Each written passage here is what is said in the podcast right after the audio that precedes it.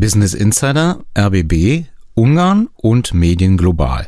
Die Stichworte für Ihre Podcast-Schnellorientierung. Los geht's.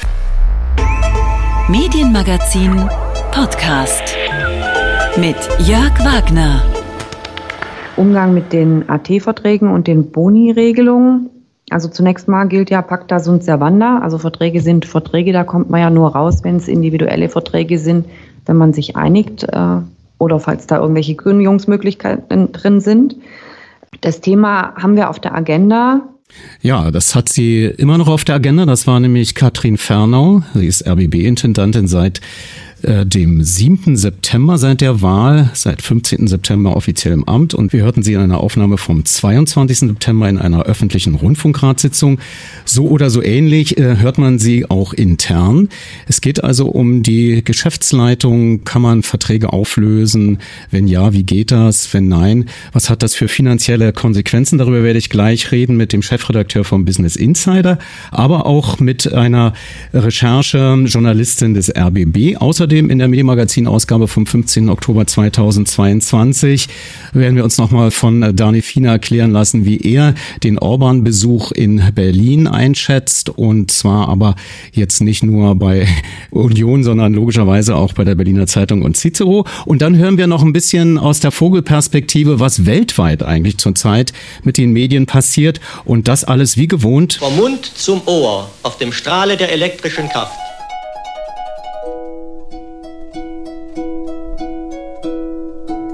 When I'm alone in my room, sometimes I stare at the wall. Ein Love Song von Amanda Blink im Radio 1 Medienmagazin. Ich sagte es ja, ähm, wir beschäftigen uns äh, in der ersten halben Stunde mit uns selbst, also mit dem Rundfunk Berlin-Brandenburg. Die investigativen Artikel von Business Insider zum RBB und der Messe Berlin GmbH machten das Portal der Axel Springer SE bundesweit bekannt. Das war vor rund vier Monaten. Das Rechercheteam bekam dafür auch Lob aus den Reihen der ARD und kürzlich während des Jahrestreffens der Journalistenvereinigung Netzwerk Recherche. Noch immer erscheinen Recherchen über das Innere der ARD und ganz im Speziellen äh, des RBB. Ein Stoff ohne Ende. Die Frage geht an den uns zugeschalteten Chefredakteur des Business Insider, Kajan Öskens. Warum, und damit guten Abend, ist für Sie der RBB immer noch ein Thema? Normalerweise treibt man ja Mediensäue nicht so lange durchs Dorf. Hallo, guten Abend. Nein, also äh, es, ich glaube, es ist gerade wichtig von Journalismus an einer Geschichte dran zu bleiben. Und natürlich war es ein großer Höhepunkt auch, als Patricia Schlesinger dann zurückgetreten ist. Dann dachten alle, okay, da ist jetzt erstmal die Geschichte vorbei. Aber ich glaube nicht, dass die Geschichte vorbei ist, weil es gibt ja eine Verantwortung. Es gibt auch ein System für diese RBB-Affäre. Und ich bin überzeugt davon, dass da noch viele andere zu diesem System gehören. Und da ist es natürlich Aufgabe von uns Journalisten, da dran zu bleiben und dieses Thema auch wirklich zu untersuchen. Sie werden ja natürlich nach wie vor gefüttert aus dem RBB, sage ich das mal, durch Informanten. Ich ähm, nenne es Recherchieren. Ja, aber äh, nehmen wir noch ja. gleich den äh, Artikel, der in dieser Woche zuerst erschienen ja. ist, kein Vertrauen mehr. ABB-Mitarbeiter mhm. drängen neue Intendantin Katrin Fernau zum Rauswurf des alten Führungspersonals. Da hat man den Eindruck, sie waren tatsächlich in der Betriebsversammlung dabei. Das ist auch nicht ehrenrührig. Das macht man mit anderen äh, Unternehmen ähnlich, dass man sich berichten lässt oder sogar sich reinschalten lässt, unbeobachtet. Ähm, aber das ist ja sozusagen ähm, noch keine Recherche. Wie gehen Sie dann normalerweise vor, wenn Sie also ein Stimmungsbild haben und dann müssen Sie ja Fakten liefern? Naja, das, dazu gehört natürlich, also bei dieser Belegschaftsversammlung war es natürlich so, dass wir uns das angehört haben, was da passiert ist. Äh, das ist ja aber nur ein Teil. Bei anderen Geschichten werten wir halt sehr viele Dokumente aus wir sprechen mit den Beteiligten, um uns dort auch äh, ein Bild zu machen, weil für uns ist es ja immer jetzt natürlich einfacher mittlerweile, aber am Anfang natürlich auch gerade schwer, wenn man in so einen Bereich, in ein Unternehmen wie den RBB zum Beispiel reinkommt, wo man sich ja vorher gar nicht so ausgekannt hat. Und äh, jetzt haben wir aber ein gutes äh, ähm, Netz von Informanten aufgebaut und wir haben vor allen Dingen eine gute Dokumentenlage. Ich bin ja ein großer Fan von Dokumenten, wo etwas schwarz auf weiß steht, weil dann kann ich das viel besser beurteilen. Und es ist dann nicht nur so vom Hören sagen oder der sagt dies oder der sagt das und ähm, und jetzt ist, glaube ich, das wird das Bild immer klarer und das Bild, was sich jetzt herauskristallisiert, ist halt, dass es dieses System bei der RBB-Affäre äh, äh, gab und dass da halt auch viele aus der jetzt noch vorhandenen Führungsmannschaft drin sind und deswegen wird die spannende Frage sein, wie die neue Intendantin damit umgeht. Sie hat jetzt erstmal die Direktoren, die jetzt noch da sind, ähm, erstmal das so ein bisschen das Vertrauen ausgesprochen, in Anführungsstrichen, weil die haben jetzt auch auf ihre Boni verzichtet. Da handelt es sich um zwei Direktoren, den Programmchef Jan Schulte-Kellinghaus und den Betriebsdirektor Christoph Augenstein. Alle anderen sind ja weg.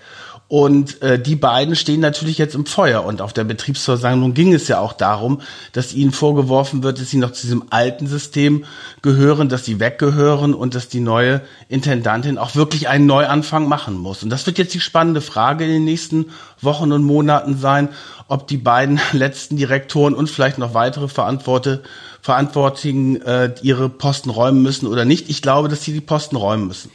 Obwohl ähm, Frau Ferner, die RBB-Intendantin, nicht müde wird zu sagen, hören wir nochmal. Ein Vertrag ist ein Vertrag und wir müssen gucken, was man machen kann. Ähm, liefern Sie jetzt sozusagen der Intendantin mit Ihren Recherchen die Belege dafür, da die Verträge aufzukündigen? Das weiß ich nicht. Äh, sie hat ja auch auf der Betriebsversammlung gesagt, dass sie nicht noch mehr Leute haben möchte, die fürs Nichtstun bezahlt werden und freigestellt werden. Das kann ich aus ihrer Sicht verstehen, aber es kann natürlich sein, dass es ist ja nicht nur so, dass wir recherchieren, sondern die Staatsanwaltschaft äh, untersucht das Ganze. Äh, die Kanzlei Lutz und Abel durchleuchtet den RBB und diese ganzen Compliance-Vorgänge. Also das hat ja gerade erst begonnen und äh, von daher könnte es durchaus sein, dass es da genügend Argumente für Frau Fernau in nächster Zeit geben wird, da auch mehr personelle Konsequenzen zu ziehen. Sie sprechen im Konjunktiv, aber lassen Sie doch mal Klartext reden. Haben Sie Belege, dass das schwierig sein wird, die Verträge weiterlaufen zu lassen? Muss man mit dem Wissen, was Sie haben, eigentlich sagen, da ist also demnächst mit einer fristlosen Kündigung vielleicht zu rechnen? Ich bin immer vorsichtig mit solchen Ankündigungen. Ich glaube aber schon, dass die, ich habe das schon vor Wochen gesagt, dass, der, dass Frau Schlesinger nicht die einzige bleiben wird, die ihren Posten räumen müssen. Und jetzt ist Herr Brandstetter weg, äh, die Leiterin der Intendanz ist weg. Äh, Susanne Lange ist erstmal vorsorglich von ihren Dienstpflichten entbunden worden und äh, von daher ist es jetzt auch keine Riesenüberraschung, wenn ich sage, es könnte sein, dass die anderen auch noch gehen müssen. In Ihrem zweiten Artikel in dieser Woche hieß es Unabhängigkeit eingeschränkt. Ein vertraulicher RBB-Bericht wirft Ex-Intendantin Patricia Schlesinger vor, die interne Kontrollsysteme torpediert zu haben. Das ist ja mehr als nur, dass man irgendwas fahrlässig äh, aus dem Ruder laufen lässt, dass man zum Beispiel nicht bei Compliance-Schulungen dabei ist, was Sie auch erwähnt haben, dass Patricia Schlesinger da geschwänzt hat. Wie würden Sie denn dieses ähm, Torpedieren für uns hier am Radio nochmal erklären wollen? Es ging darum, dass es überhaupt gar kein Thema war und äh, dass man sich darum überhaupt nicht gekümmert hat, dass keine Personal, keine Finanzen dafür zur Verfügung gestellt haben. Also in Unternehmen ist es normalerweise so, dass man für Führungskräfte flächendeckend Compliance-Schulungen macht. Also bei Springer zum Beispiel ist es auch der Fall. Und ähm, äh, das ist da alles ausgeblieben. Das Thema war ein totales Randthema. Die Revision war total unterbesetzt. Es gab überhaupt gar keine, kaum eine Kommunikation zur Senderspitze. Also es war ein absolut zahnloser Tiger, der dort war beim RBB in Sachen Compliance und Re Revision. Und äh, das ist natürlich etwas, was sich dann auch Patricia Schlesinger auf die Fahnen schreiben muss, dass sie sich da überhaupt nicht drum gekümmert hat und auch mit bestimmten Geschichten es auch torpediert hat. Klar, also auf jeden Fall ist, ist das ist ja genau die Geschichte, die das Ganze ja so lange hat äh, schwelen lassen. Dass, wenn es dort eine Kontrolle gegeben hätte, wenn es eine wirkliche Revision gegeben hätte, dann wären doch viele Dinge viel früher ans Tageslicht gekommen und nicht erst im Sommer diesen Jahres. Nun hat der RBB auch gerade in dieser Woche bekannt gegeben, da äh, tatsächlich gegenzusteuern mit einer Neufassung des Regelwerks. Ich zitiere mal, das gilt insbesondere für den direkten Berichtsweg der Leitung der Revision an den Verwaltungsrat, sofern die Intendantin selbst Gegenstand einer Prüfung ist, definierte Berichte der Revision an die Intendantin und den Verwaltungsrat und die konsequente Nachverfolgung eingeleiteter Maßnahmen sowie Nachschauen. Darüber hinaus wurden in die neue Revisionsordnung datenschutzrechtliche Vorgaben aufgenommen. Neu ist auch, dass die interne Revision mit zusätzlichen personellen Ressourcen sowie einem festen jährlichen Prüfungsetat ausgestattet wird. Ähm, würden Sie sich das, das auch so ein bisschen, ja, ja, ich, würden Sie sich das aber auch so ein bisschen zugute halten, dass Sie dafür auch ein bisschen mit gesorgt haben? Ist das ja, ja, etwas, womit Sie auch Ihre journalistische Motivation stärken, dass Sie dann auf die Art und Weise dann naja. sehen, da passiert was? Nein, das ist doch, das ist doch der Sinn auch äh, von oder die Zielsetzung von Journalismus auch. Man möchte natürlich, dass die Geschichten äh, viel gelesen werden, aber natürlich auch eine Wirkung haben. Und gerade im investigativen Journalismus ist es natürlich die Wunschvorstellung. Es passiert ja viel zu selten, dass Geschichten auch wirklich äh, Nachwirkungen haben. Und das ist jetzt die Revisionsgeschichte, die Sie gerade angesprochen haben. Äh, der RBB, da passiert ja jetzt auch eine ganze Menge. Es war ja, es passiert das, was vorher halt lange Zeit nicht gelaufen ist. Es gab ja vorher auch diese Geschichte, dass äh, die Intendantin ihre Spesen selber abzeichnen konnte, dass es da kein Vier-Augen-Prinzip gab. Also ich glaube, dass da natürlich jetzt wichtige, notwendige Schritte gemacht werden. Und natürlich freut uns das, dass durch die Recherchen, äh, dass wir das ausgelöst haben, ohne Frage. Sagen Sie ganz kurz noch die Schlagzeile Ihrer nächsten Veröffentlichung. Oh nein, das darf ich nicht. nein, das kann ich nicht. Wir arbeiten ja noch an, an der Geschichte, also für nächste Woche, aber äh, das so etwas machen wir nicht. Das wäre unseriös und unseriös sind wir ja nicht. Meint zumindest Kajan Öskens, Chefredakteur des Business Insider. Vielen Dank dafür. Und wir hören gleich mal, wie eine Kollegin des RBB mit ihren Recherchen mehr oder weniger dann doch auch unterstützt hat, dass beim RBB so einiges in Veränderung kommt. Ihnen erstmal vielen Dank und guten Abend. Vielen Dank. Radio 1 in Cottbus auf 95,1. Kurz vor Weihnachten 2020 unterschreibt die ehemalige RBB-Intendantin Patricia Schlesinger den Dienstvertrag der juristischen Direktorin des RBB, der es in sich hat. Die Direktorin erhält demnach eine Grundvergütung von 195.000 Euro brutto jährlich sowie eine variable Vergütung von bis zu 8,33 Prozent, außerdem eine monatliche Aufwandsentschädigung von 250 Euro plus eine Kfz-Pauschale von 500 Euro würde der Vertrag der Direktorin heute beendet, stehen ihr offenbar ab dem nächsten Monat 50 Prozent ihres Basisgehaltes zu. Das wären rund 106.000 Euro jährlich. So sieht es der Vertrag vor. Mit jedem weiteren Dienstjahr erhöht sich das Ruhegeld um einen Prozentpunkt bis zur Höchstgrenze von 60 Prozent. Das Ruhegeld soll auch bei Berufs- und Erwerbsunfähigkeit gezahlt werden.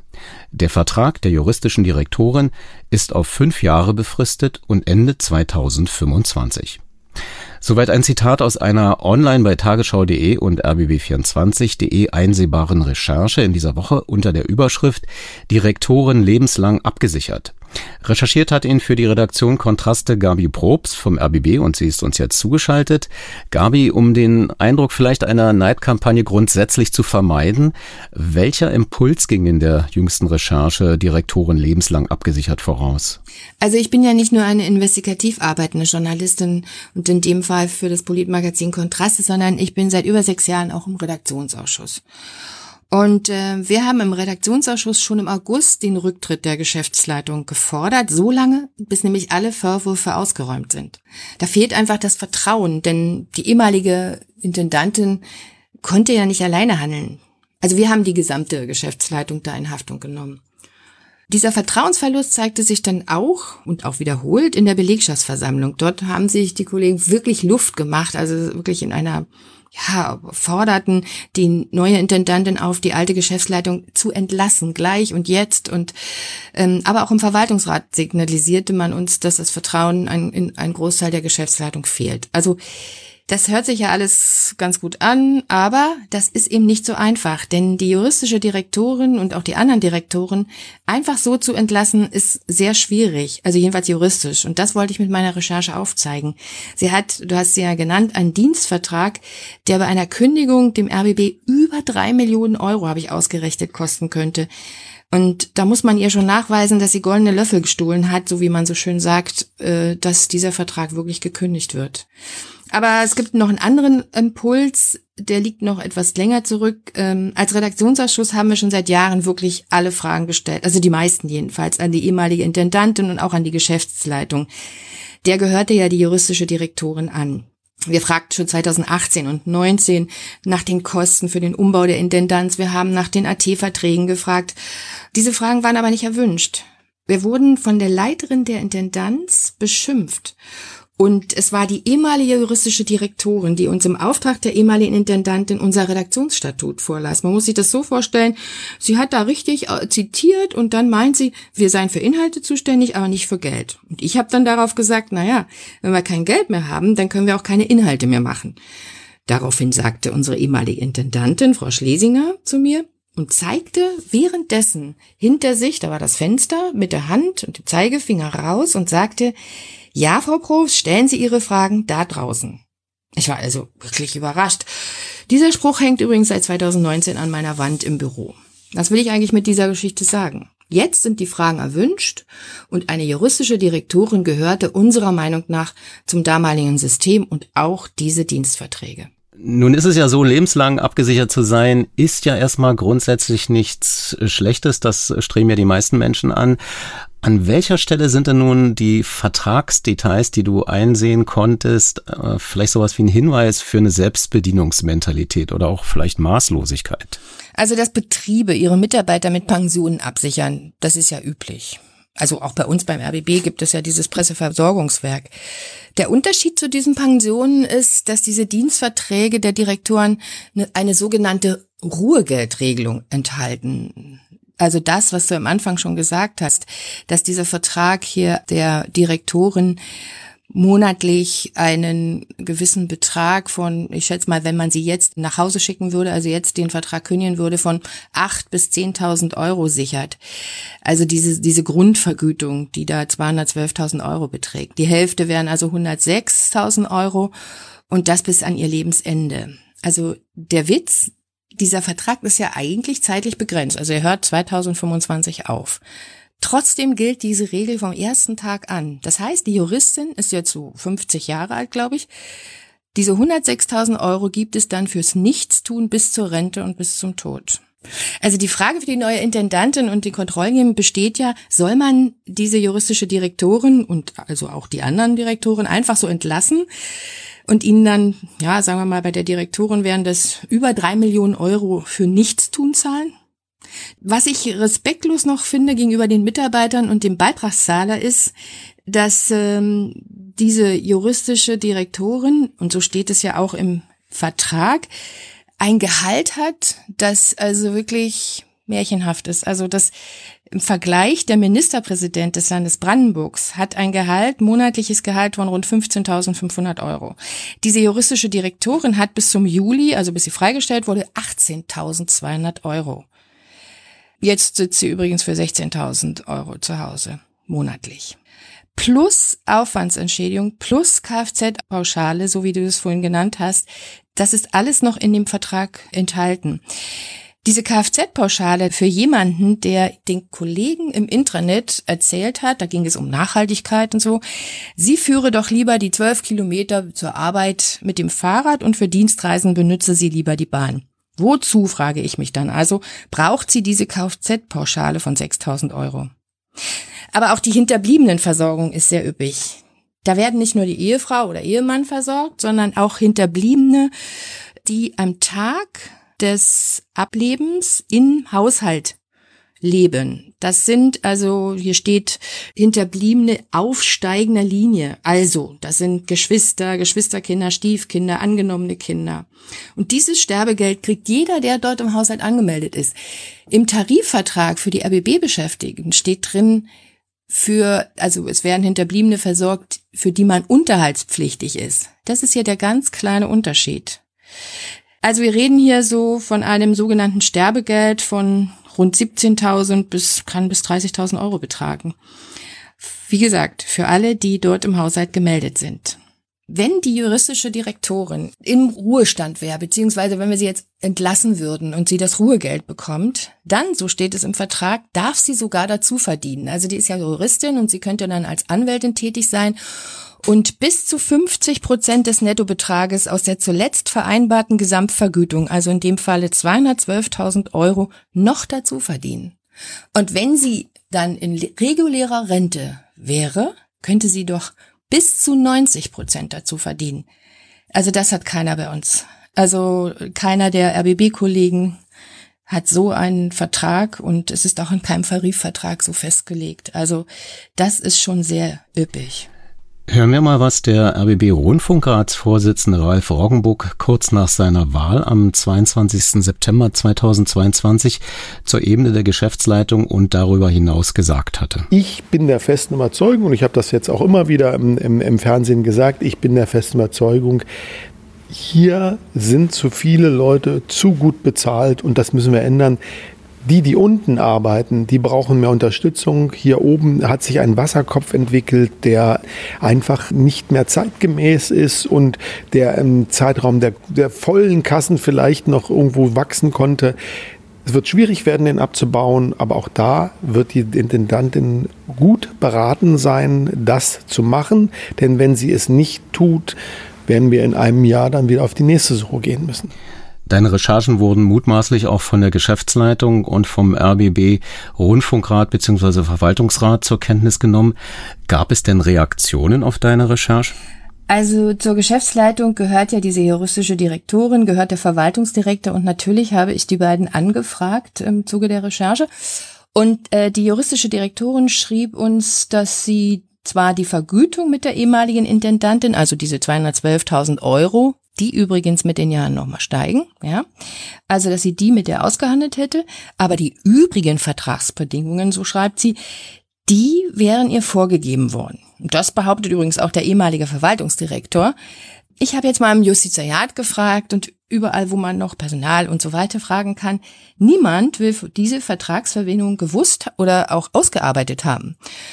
Dann die ehemalige Stellvertreter und jetzt ja amtierende Verwaltungsratsvorsitzende äh, schrieb mir, dass der Verwaltungsrat die Verträge nie gesehen hätte. Also Frau König sagt, sie kennt nur Eckdaten und über diese Eckdaten darf sie auch nicht sprechen. Und andere sagen wieder, es gab Vorlagen, dass diese Eckdaten äh, auch einsehbar waren, und zwar im Gremienbüro. Also man muss sich das dann so vorstellen, dass die Verwaltungsratsmitglieder ins, hätten ins Gremiumbüro gehen können und diese Eckdaten dieser Dienstverträge einsehen hätten können. Aber wenn sie das nicht wissen, dass sie das können, ja, dann machen sie es natürlich oder haben sie es auch nicht gemacht. Also die Reaktion des jetzigen Verwaltungsrats war also so, dass teilweise Mitglieder geschockt waren. Also ich kenne ein Verwaltungsratsmitglied, das ähm, sagte, das gibt's doch gar nicht. Also war völlig empört über diese Verträge und ähm, hat wenig Hoffnung, dass man aus diesen Verträgen übrigens rauskommt. Man lässt man jetzt wahrscheinlich auch einige der Direktoren weiterarbeiten. Vermutlich gibt es ja für dich und deine Kollegen noch viel aufzuarbeiten. Das ist ja nur ein Vertrag der juristischen Direktoren. Wie gesagt, ähm, bei welchen Themen werden wir dich denn perspektivisch äh, wieder lesen können und mehr Klarheit haben? Also zu unseren Recherchen sagen wir ja immer eigentlich nichts, bis sie auf dem Tisch liegen, also fertig recherchiert sind. Aber mich interessiert schon wirklich, wer hat diese Verträge aufgesetzt, wer hat sie formuliert, da bleiben wir dran. Und ähm, das sind wir auch unseren Kollegen schuldig und das sind wir auch dem Beitragszahler schuldig, denn alles muss ans Tageslicht. Das signalisieren mir auch die Kollegen, die jetzt geschrieben haben, bitte weitermachen, bitte weitermachen, auch wenn es jetzt wirklich weh tut. Aber für uns ist es wirklich wichtig, wieder Vertrauen zu schaffen in den öffentlichen Rundfunk. Den brauchen wir nämlich. Die Kollegen machen einen super Job. Und äh, deshalb wollen wir, dass alles rauskommt und der Beitragszahler weiß, hier ist man wirklich an Aufklärung interessiert und dann wird sich auch was verändern. Also ich halte es ja mit Wolf Biermann, der sagte, nur wer sich selber ändert, bleibt sich treu meinte Gabi Probst, Recherchejournalistin für den RBB aus Termingründen in einem heute Mittag aufgezeichneten Schaltgespräch. Die Details kann man nachlesen auf tagesschau.de und rbb24.de unter der Überschrift Direktoren lebenslang abgesichert.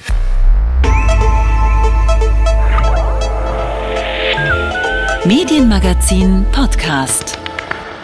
Staatschef zu Gast in Berlin. Das gehört zum Alltag hier in der Hauptstadtregion dazu. Der Besuch des ungarischen Ministerpräsidenten Viktor Orban, der hat einiges an Diskussionen zurückgelassen, nicht unbedingt wegen seines mehrstündigen Gesprächs mit Bundeskanzler Olaf Scholz.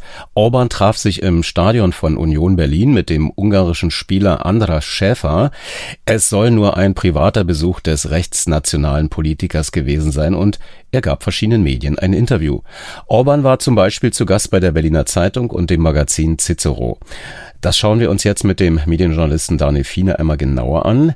Daniel, Orban ist bekannt dafür, dass EU-Freiheitsrechte in seinem Land eingeschränkt sind, von der Pressefreiheit angefangen, aber betrifft auch Themen wie Migration und sexuelle Selbstbestimmung.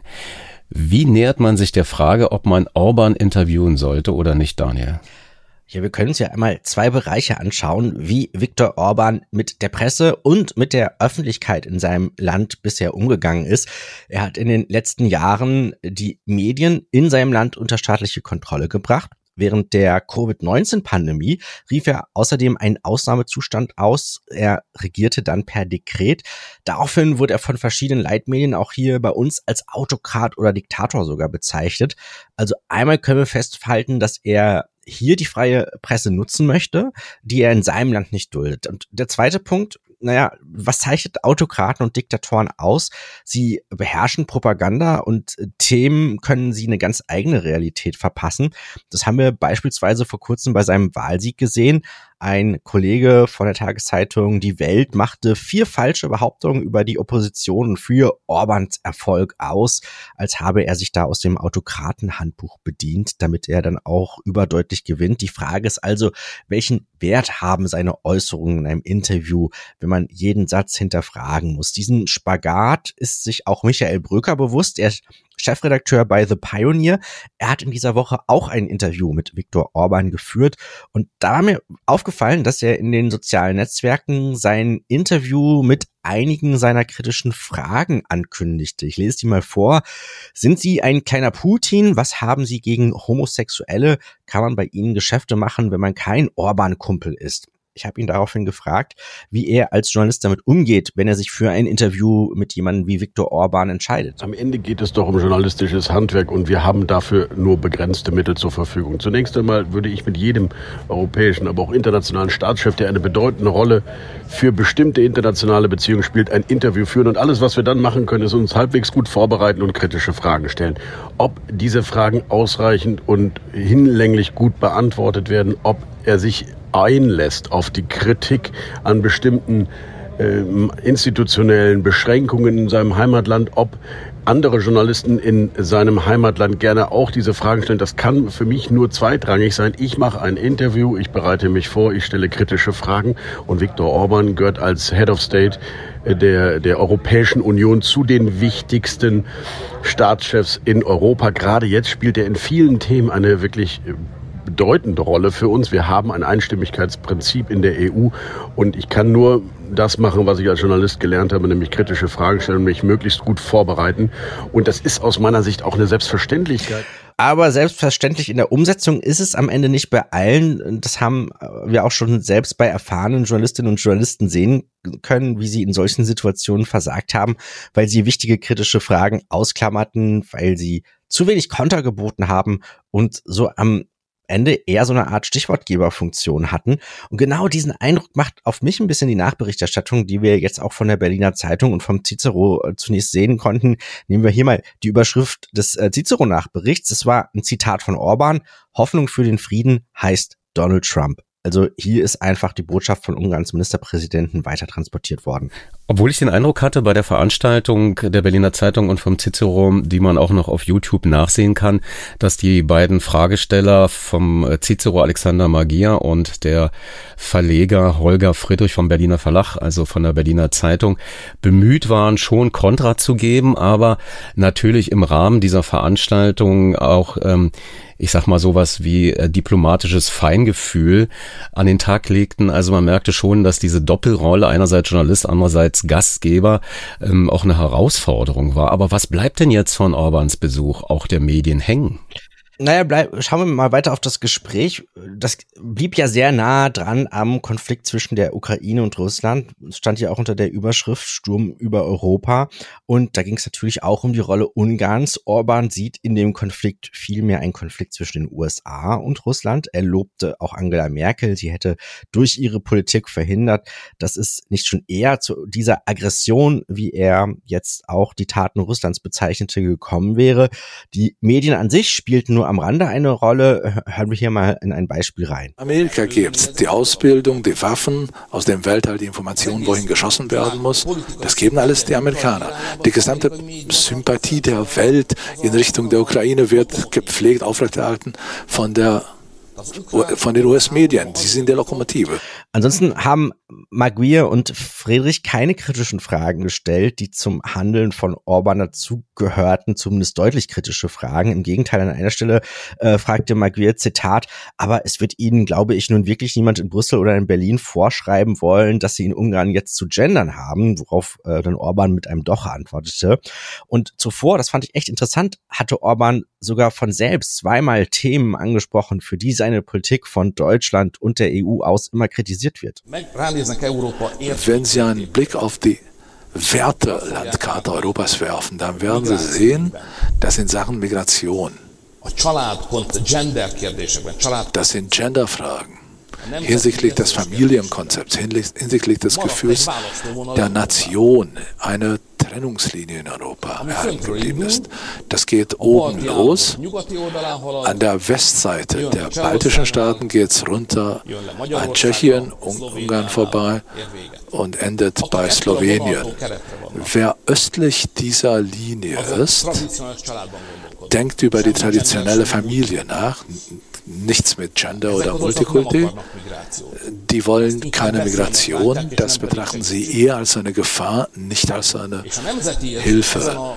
Und darauf sind die beiden Interviewer nicht eingegangen. Und am Ende blieb bei mir der Eindruck eines Gesprächs über die Krise in Europa hängen und nicht, dass hier ein sehr kritisches Interview geführt wurde. Interessant ist, dass politisch gesehen die Berliner Zeitung und der Cicero ja durchaus gegensätzlich unterwegs sind, aber eine Gemeinsamkeit haben sie dann doch, ihr Bestreben auch immer ein bisschen anders sein zu wollen. Gut, äh, die Frage, ob man immer ähm, noch mehr kritischer fragen kann, die stellt sich, ähm, vor allen Dingen in den begleitenden Medien. Wie sind denn die Reaktionen der journalistischen Kollegen ausgefallen? Ich habe mir mal so ein bisschen angeschaut, was auch unter den Tweets der Berliner Zeitung während der Podiumsrunde ähm, dann auch los war. Das haben sie nämlich dann auch kräftig begleitet. Ein Kollege des Tagesspiegels fragte da öffentlich, ob denn auch die Pressefreiheit thematisiert worden ist. Die Berliner Zeitung hat nicht darauf reagiert und du hast es schon erwähnt, mittlerweile gibt es ja auch das YouTube-Video zum Nachsehen des Gesprächs und die Pressefreiheit war tatsächlich kein Thema. Wie komplex das Thema ist, das sehen wir auch, wenn wir mal jetzt hier auf die Reaktionen rund um den Besuch von Orban bei Union Berlin schauen. Wie gesagt, das Treffen wurde als privat eingestuft. Der Verein hat offiziell nichts gepostet, aber Viktor Orban hat Fotos mit dem ungarischen Nationalspieler Andras Schäfer veröffentlicht und bei einem der Fotos hat Orban auch das Union-Trikot hochgehalten.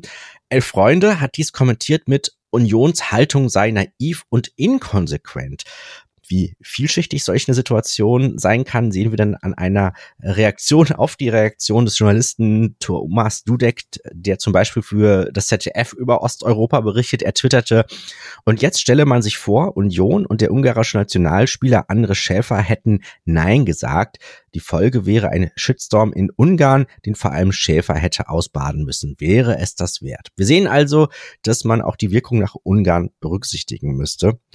In meinem Medienkommentar habe ich hier am Mittwochnachmittag im Programm die Frage gestellt, was Orbans Auftritt in deutschen Medien denn auch für ein Signal in Richtung unterdrückte Journalistinnen und Journalisten in Ungarn geben würde. Meine These, in Ungarn beherrscht er die Presse per Unterdrückung. Hier kann er seine Botschaften lancieren, indem er sich einfach auf ein Podium einladen lässt. Das wollte Michael Bröker aber nicht gelten lassen. Nur weil er in seinem eigenen Heimatland die Pressefreiheit leider nicht so hoch priorisiert, wie wir das gerne wünschen, deswegen vermeide ich ich nicht ein Interview oder, oder so, sondern versuche eben darauf hinzuweisen und ihm keine Bühne zu bieten, sondern eigentlich im Idealfall sich selbst mit diesen kritischen Fragen und seinen un, aus meiner Sicht eben unzureichenden Antworten darauf auch ein Stück weit selbst zu entlarven. Deswegen kann ich jetzt nicht darüber nachdenken, ob die ungarischen Journalisten gerne auch eine Bühne gehabt hätten, um ihm kritische Fragen zu stellen. Er ist auf einem Berliner äh, Besuch gewesen, auf, bei einem Staatsbesuch. Und für mich ist es eine Selbstverständlichkeit, dass man versucht, mit diesen Persönlichkeiten dann auch ein Interview zu führen. Ähm, und ob das jetzt in Ungarn der Sache der Journalisten dort hilft oder nicht, kann für mich jetzt nur zweitrangig sein. Ich will diesem Mann, der eine bestimmte Rolle spielt für unser Land und für unsere Europäische Union kritische Fragen stellen. Und äh, eine größere Strategie und Taktik kann ich dahinter nicht sehen. Auf jeden Fall dürfen wir uns nicht wegducken. Wir dürfen nicht ignorieren, dass es bestimmte schwierige Persönlichkeiten gibt, sondern im Gegenteil, wir müssen versuchen, sie zu stellen, sie zu hinterfragen und auch sie zu befragen. Und nichts anderes haben wir hier gemacht. Zumindest habe ich das in meinem Interview versucht. Ob eine Podiumsdiskussion mit einem Verleger dass die richtige Bühne ist, mögen andere beurteilen. Ich glaube, das, was ich machen konnte, nämlich ein möglichst kritisches Interview führen und alle kritischen Fragen zu stellen, die ich im Kopf hatte, mehr kann ich dann auch nicht tun. Und dann müssen sich die Leserinnen und Leser und die Hörer und Hörer ein Urteil bilden. Tja, und die konnten dann am Ende eine große Bandbreite feststellen. Union Berlin, der Verein, der während des Besuchs von Orban auf dem Gelände keine Filmaufnahmen durch Medienvertreter duldete, ein Podium mit Stichwortgeberei und Interviews mit kritischen Fragen, aber ob die Antworten dann zufriedenstellend ausfielen, das müssen wir uns wohl selbst beantworten. Meint der freie Medienjournalist Dani Fiene mit Erfahrung bei Antenne Düsseldorf, Deutschlandfunk Nova, RP Online, Media Pioneer und natürlich auch bei Radio 1 seit über 14 Jahren in einem Gespräch, das ich vor der Sendung führte und noch ein Hinweis, die rund einstündige Veranstaltung vom Cicero und der Berliner Zeitung finden Sie auf YouTube unter dem Titel Sturm über Europa. Mit den Stichworten Orban, Cicero und Berliner Zeitung werden Sie es finden.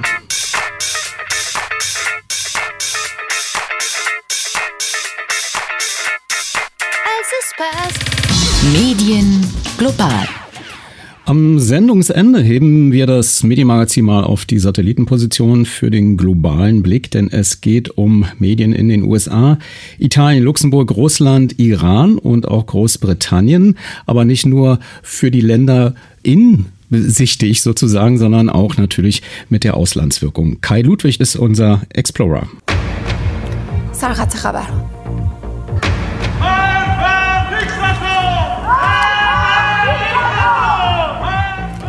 تداوم اعتراضات شبانه در ایران از تهران تا بوکان فضای شهرهای کرد Eine im Iran nur illegal nutzbare, aber trotzdem verbreitete Informationsquelle ist das Satellitenfernsehen. Das gilt besonders in Zeiten ausgefeilter Eingriffe in den Internetverkehr, bei denen längst nicht mehr einfach der Stecker gezogen wird und bekannte Umgehungstechniken immer weniger funktionieren. Sabotiert werden können Satellitensendungen aber auch. Und das passiert aus dem Iran jetzt erstmals seit 2010 wieder in einem Ausmaß, auf das der Satellitenbetreiber Eutelsat mit einer Erklärung reagierte. Konkret bekannt ist aber die Störung dieses Programms. سلام به این بخش خبر از تلویزیون فارسی بی بی سی خوش آمدید من باران عباسی هستم Das persische Programm der BBC wird deshalb jetzt auch über einen zusätzlichen Hotbird-Multiplex ausgestrahlt. Daneben gibt es bei der BBC bis heute das klassische Medium des Auslandsrundfunks, das Radio.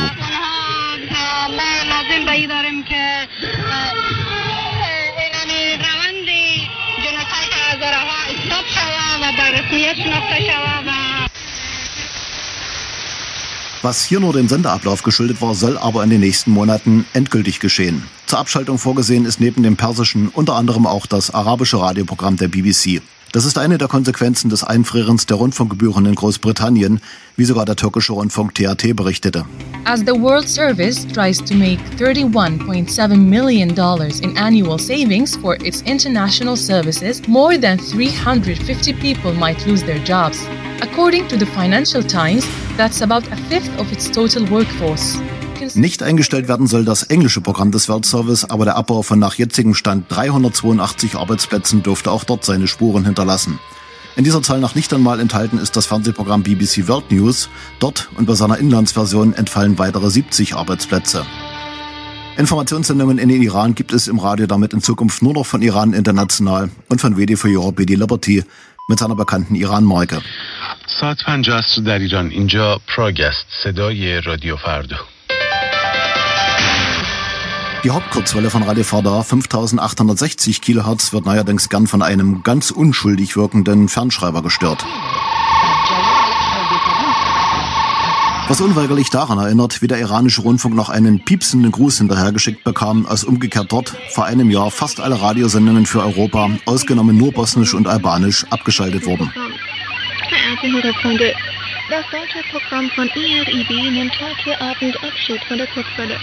Unsere Programme werden weiterhin jeden Abend von 17.20 Uhr bis 18.20 Uhr derzeit sowohl als Livestream über unsere Webseite parstoday.com/de als auch über die Satelliten Hotspur 13. Bei der BBC wiederum sind vor ein paar Wochen die Osteuropa-Frequenzen des englischen World Service-Programms, die am 24. Februar noch einmal in Betrieb gegangen waren, sang- und klanglos verschwunden. Aus der Renaissance der Kurzwelle in Europa ist also nichts geworden. Die Wiederaufnahme russischer Sendungen hatte die BBC gleich wieder abgeblasen, als klar war, zu welchen drastischen Sparmaßnahmen sie von der britischen Regierung gezwungen wird. Diese russischen Sendungen, die ebenfalls 2011 abgeschaltet wurden, sind nun aber tatsächlich zurückgekehrt. Студии ДВ Александр Плющев и Татьяна Фельгенгауэр. ДВ Новости Шоу. Die Deutsche Welle nutzt hier einen Mittelwellensendeplatz in Litauen, der ja von Wede für Europe Vedi Liberty zur Verfügung gestellt wird. Das ist natürlich kein großflächiges Programm wie bis vor elf Jahren, sondern eine halbe Stunde am Tag. Die Mittelwelle erlebt hier tatsächlich eine kleine Renaissance. Auf 1557 Kilohertz kommt abends jetzt das. Наша лента. Коротко и ясно.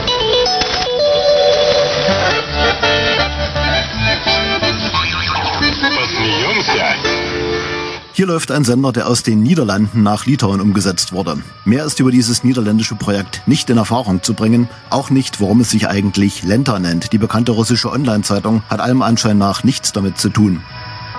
Seit 2015 runter von Mittelwelle war wiederum das Hauptprogramm des russischen Hörfunks.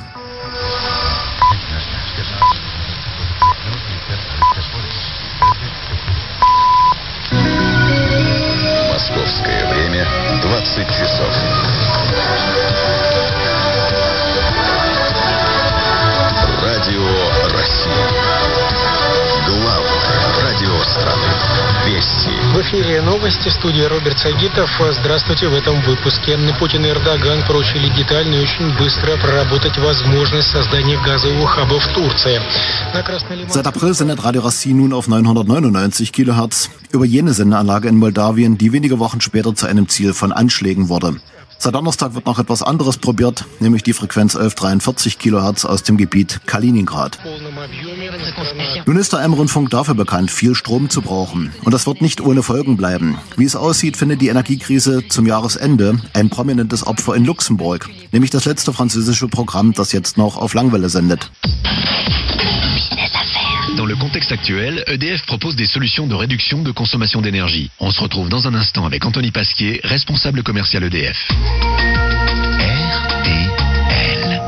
RTL 15h.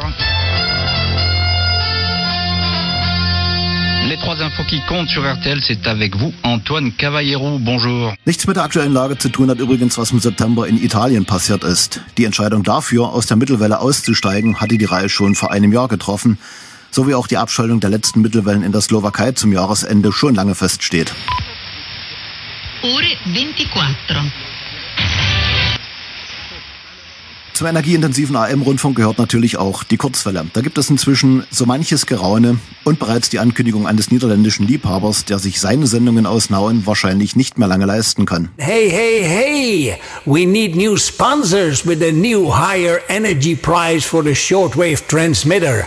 Otherwise, my fellow fathers, there is a good chance that we will stop at the end of this year. I'm sorry, but we have no other choice. Here is another piece of vinyl by Billy the Kid.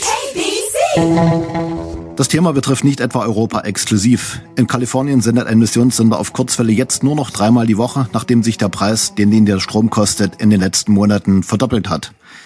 Noch grundlegender ist die Ursache für das, was gerade mit einer seit 1924 bestehenden Mittelwellenstation passiert ist. kind of a, a wild situation. Uh, yes, go to that. Uh, as uh, things uh, transpire here in the studios. Yep. This is KGO San Francisco, a cumulus media station. Abbruch der Sendung, weil insgesamt das Geld ausgegangen ist. Der Moderator sprach hinterher von brutalen Zeiten. Was jetzt auf der Frequenz läuft, ist schlichte Werbung für ein Produkt, das in Kalifornien nicht einmal offiziell angeboten werden darf. Sportwetten. This is the all new 810. The spread. The Bay's best bet on sports. 810 AM KGO San Francisco, a Cumulus media station. Also gut, die Werbung beginnt. Die Gönnung steigt. Die neue Show von Kurt Krömer, dem Hugh Hefner vom Hermannplatz. Für alle, die langfristig planen, 2023 vom 23. bis 26. März im Berliner Admiralspalast und vom 28. bis 30. März im Potsdamer Nikolaisaal. Und für alle, die jetzt schon dringend eine Gönnung brauchen, am 4. Dezember 2022 in der Stadthalle in Cottbus. Alle Infos auf radio1.de. Die Gönnung steigt. Die neue Show von Kurt Krömer. Der aus Shea Krömer und LOL Last One Laughing.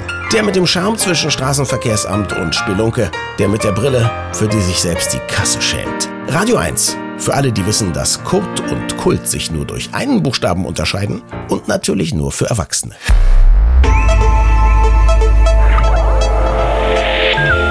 Medienmagazin Podcast. Bonustrack. Seit vier Wochen gehen generations- und schichtübergreifend Zehntausende Menschen im Iran auf die Straße. Gegen das Regime der Islamischen Republik. Dieses schlägt zurück mit Waffen, Internetdrosselung und Inhaftierung. Tausende wurden in den letzten Wochen von zu Hause abgeholt, von der Straße brutalst in Minibusse gezerrt und in Gefängnisse gebracht, ohne Gerichtsverfahren. Gestern Nacht brach im größten iranischen Gefängnis in Teheran ein Brand aus. In dem Gefängnis, in dem gerade Demonstrantinnen, Lehrer, Anwälte sitzen. Die Weltspiegel-Moderatorin Nathalie Amiri am 16. Oktober 2022 abends im ersten der ARD. Das als kurze Ergänzung zum Iran-Blog im eben gehörten Beitrag von Kai Ludwig. Und als Überleitung zum Podcast Bonustrack Iran. Sie hören nämlich hier eine Art Dossier, das Medienmagazin aus mehreren Jahren zum Thema Iran, teilweise als Podcast Bonustrack im Podcast Bonustrack. Das erklärt sich aus der Tatsache, dass wir mit dem Medienmagazin vom 11. Januar 2020 beginnen. Mit Daniel Buß und Kai Ludwig noch im Studio. Und zugeschaltet Nathalie Amiri. Das iranische Staatsfernsehen hat nach Bekanntgabe der Tötung durch das amerikanische Heer ähm, das Fernsehprogramm unterbrochen und seitdem laufen Koransuren und es werden Bilder von ähm, Qasem Soleimani gezeigt und der iranische Revolutionsführer hat Staatstrauer für drei Tage angekündigt.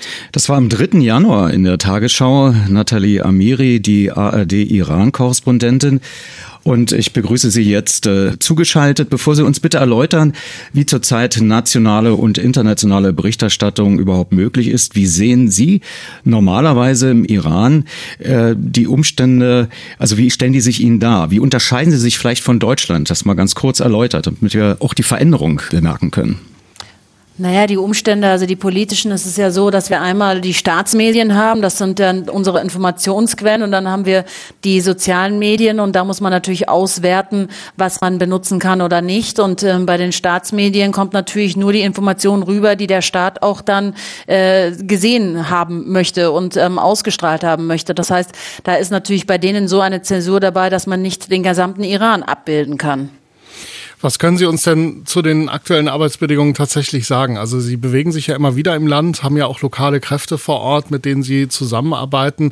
Gibt es irgendwelche Bereiche, irgendwelche Szenarien, wo Sie nicht rankommen? Ja, ich, sehr viele Bereiche. Natürlich hat man überhaupt gar keine Hintergrundgespräche mit ähm, Regierungsmitgliedern. Äh, man bekommt gar keine Informationen ähm, von Staatsseite. Die müssen wir uns schön fein säuberlich irgendwie zwischen den Zeilen aus ähm, den Zeitungsartikeln zusammensuchen und dann interpretieren und analysieren. Aber ich kann heute von heute ein Beispiel nennen. Ähm, Im Moment sind ja Tausende in Teheran auf die Straße gegangen, weil sie wütend sind gegen ähm, die iranische Führung, gegen den Revolution Revolutionsführer, gegen die Revolutionsgarde. Sie fordern ihren Rücktritt und ähm, sie rufen Tod dem Revolutionsführer. Das sind Bilder, mein Team versucht da gerade zu drehen, die wir nicht drehen dürfen. Da kommen sofort Geheimdienstleute, sofort Basij-Milizen. Da werden ähm, wir sofort von der Straße gejagt und es wird gedroht mit Verhaftung. Also uns ist dann kaum möglich, solche Bilder zu zeigen, während hingegen bei solchen Veranstaltungen wie Beerdigung Qasem Soleimani, der getötete General von den Amerikanern eben am dritten ähm, in der Nacht zum 3. Januar getötet wurde. Solche Bilder zeigen sie dann unglaublich gerne. Es läuft rauf und runter im iranischen Staatsfernsehen. Dadurch erscheint natürlich im Ausland auch Bild, wie die Gesellschaft im Iran tickt. Nun ist ja der Iran, seltsamerweise habe ich immer so Déjà-vus, auch nicht zum ersten Mal Thema im Medienmagazin. Im Juni 2009 hatte ich mir notiert, Journalistenfestnahmen, Ausweisungen, Behinderungen, Stören der Kurzwelle, Okkupieren von Nachrichtensatelliten, Kappen von Telefon- und Internetverbindungen. Das iranische Regime nutzt die ganze Palette, um eine umfassende Berichterstattung gegenwärtig zu behindern. Doch das Internet kann man nicht vollständig kontrollieren. Der Mikroblogging-Dienst Twitter, die Fotodatenbank Flickr, Flickr und die Videoplattform YouTube erweisen sich momentan als Gegenöffentlichkeit, aus der sich auch Nachrichtensendungen wie Tagesthemen bedienen. Elf Jahre später, was stimmt davon noch? Alles äh, nur noch ein bisschen mehr. Also äh, sie können inzwischen auch komplett das Internet abschalten. Das haben wir ja im November mit dem Protest, bei den Protesten gesehen. Ähm, das Land war fünf Tage komplett 80 Millionen Menschen getrennt vom Internet. Sie hatten keinen Zugriff mehr, äh, nur noch die Staats äh, hohen Staatsbediensteten äh, und äh, Staatsregierungsangehörigen äh, hatten im Internetzugang äh, durch VPNs, aber der Rest nicht. Sie haben einfach komplett die Menschen gesperrt vom Rest der Welt und ähm, das sehen wir jetzt auch gerade wieder. Gerade eben wird das Internet wieder runtergefahren, weil eben Proteste gegen das Regime auf der Straße sind. Also dort zu arbeiten, ich ähm, war schon in vielen Ländern und habe dort von dort berichtet, aber im Iran, eben meiner Meinung nach ist es nirgendwo schwerer als im Iran, weil dort dieses System so auch die Grenzen für, für, für Journalisten schwer durchgängig gemacht hat. Das heißt, von außen kommt kaum jemand rein und von innen wird jegliche Kritik und Protest und Opposition im Keim erstickt. Und ähm, 2009 haben Sie ja auch schon angesprochen, gab es zumindest noch einige Journalisten, die dort waren vor Ort, auch bei der inländischen Presse. Man hat ja versucht, da ähm, von der Oppositionsbewegung her auch eine eigene Medienlandschaft aufzubauen, aber die wurde 2009 zerschlagen und seitdem gibt es das nicht mehr. Das heißt, alles, was man an Informationen auch bekommt, kritischen Informationen, kommt aus dem Ausland. Wie interpretieren Sie denn, dass der Iran offiziell eingeräumt hat, das ist ja zumindest die Nachrichtenlage hierzulande, das ukrainische Flugzeug abgeschossen zu haben? Ähm, ist das auch ein Erfolg durch freie Berichterstattung? Die Signale aus dem Iran vorher, ein paar Tage vorher, waren ja andere. Ja, das stimmt. Ich denke einfach, dass die Beweislage zu groß war, eindeutig war. Es gab ja auch Satellitenaufnahmen, wo man den Abschuss gesehen hat. Äh, der Druck auch der internationale auf den Iran war zu groß. Da waren viel zu viele Staaten involviert, wie die Ukraine, die Kanadier, die Amerikaner. Das heißt, man kam dem nicht mehr aus. Man musste jetzt nach drei Tagen dann doch ähm, das Ganze zugeben. Und ähm, viele Iraner sagen, naja, wenn es einer inländischen Maschine mit einer inländischen Maschine passiert wäre, hätte man es wieder vertont gepusht und keiner hätte es mitbekommen. Ganz kurz noch äh, vielleicht eine Sicht, äh, wie Sie das interpretieren. Unsere Volontärin Pune Djali Lewand machte gerade per Twitter auf ein Foto aufmerksam, das sich im Netz verbreitet, eine eingeschwärzte Landkarte des Iran. Dazu schreibt sie auf Twitter, es verbreitet sich gerade rasant in den sozialen Medien ein Aufruf zur Trauerfeier für die verstorbenen Passagiere. Morgen um 18 Uhr sollen die Iranerinnen im ganzen Land am Azadi-Platz zusammenkommen. Diesen Platz ja. gibt es in jeder Stadt. Ist das Internet äh, über VPN-Tunnel vielleicht möglicherweise auch dazu noch in der Lage, Leute zu mobilisieren oder will das die Regierung, dass getrauert wird? Nein, nein, das will die Regierung überhaupt nicht, weil die Menschen, die jetzt auf die Straße gehen, sind nicht ihre Anhänger. Und wie gesagt, vorher habe ich ja schon gesagt, sie sind heute zu Tausenden auf den Straßen gerade gewesen, wurden niedergeknüppelt und mit Tränengas verjagt.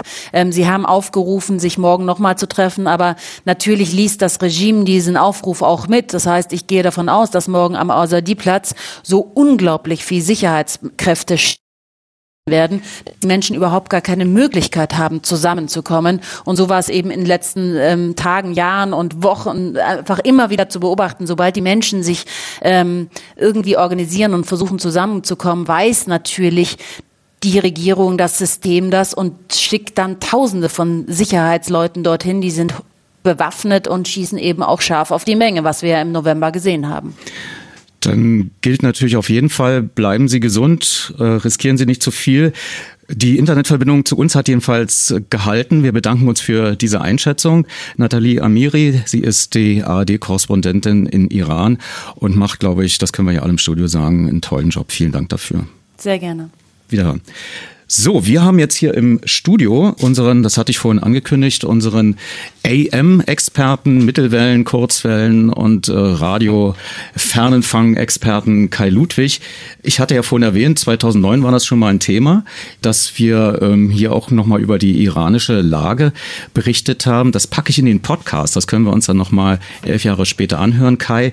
Aber vielleicht nochmal äh, jetzt zur gegenwärtigen Situation. In der letzten Sendung auf dem Funkerberg hatte ich gesagt, zumindest glaube glaube ich, war das im Podcast, dass die Amerikaner, wenn sie intervenieren, gern mal ein Flugzeug äh, losschicken, dann langen Draht raushängen lassen und dort sozusagen mit einer fliegenden Sendeantenne Radio machen, wie zum Beispiel 2003 im Irak äh, mit Sendeflugzeugen. Ist das, ist das noch ein probates Mittel in so einer Krisensituation? Es hat, ich sag mal, eine solche Krise ja wohl seit einiger Zeit nicht mehr gegeben. Das ist ja dann nicht nur eine Krise. Also das sind die sogenannten psychologischen Operationen des Militärs. Also ich sag mal so, wenn die Flugzeuge wieder hier auftauchen, dann wäre die Katastrophe wirklich eingetreten. Mhm.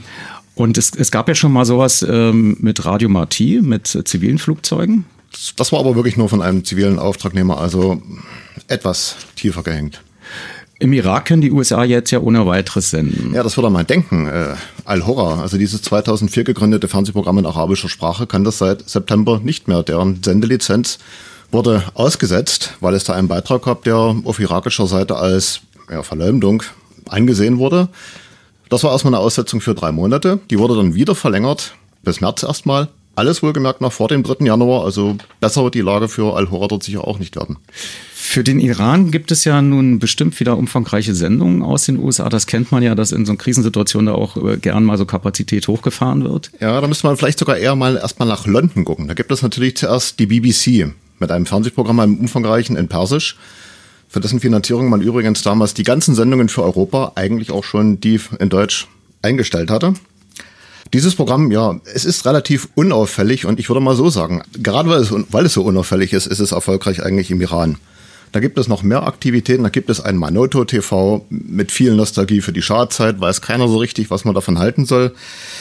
Dann gibt es noch ziemlich neue seit 2017 erst Iran International. Da weiß man auch nicht so richtig, was man davon halten soll. Es gab mal einen Bericht des Guardian, das Programm würde von Saudi-Arabien finanziert. Dem hat Iran international widersprochen und gesagt, Geldgeber wären Privatpersonen. Nun gut. Aber Kai, wo ist denn äh, nun das Radio? Na, tatsächlich bei Iran international. Dort wird nämlich jetzt äh, noch zusätzlich Geld reingepumpt. Man hat sich also noch auf zusätzliche Satelliten aufgeschaltet. Und jetzt kommt's, man hat tatsächlich Mittel- und Kurzwellensender angemietet in Armenien, Usbekistan, Tadschikistan. Das hört sich zum Beispiel dann hier in Europa, also außerhalb des Zielgebiets, so an.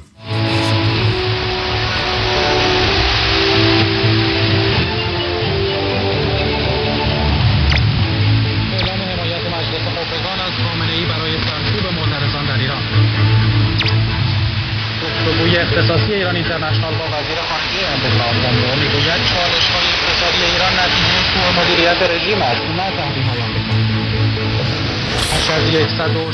ich habe da jetzt relativ wenig raushören können. Naja, vielleicht gerade noch so, dass Iran international. So ist das eben, wenn man mit Fernsehtonradio machen ja. will, ne? Und dann gibt es ja noch Radio Fardor von Radio Free Europe, äh, Radio Liberty. Darüber haben wir auch vor äh, x Jahren, glaube so 2006 schon mal berichtet.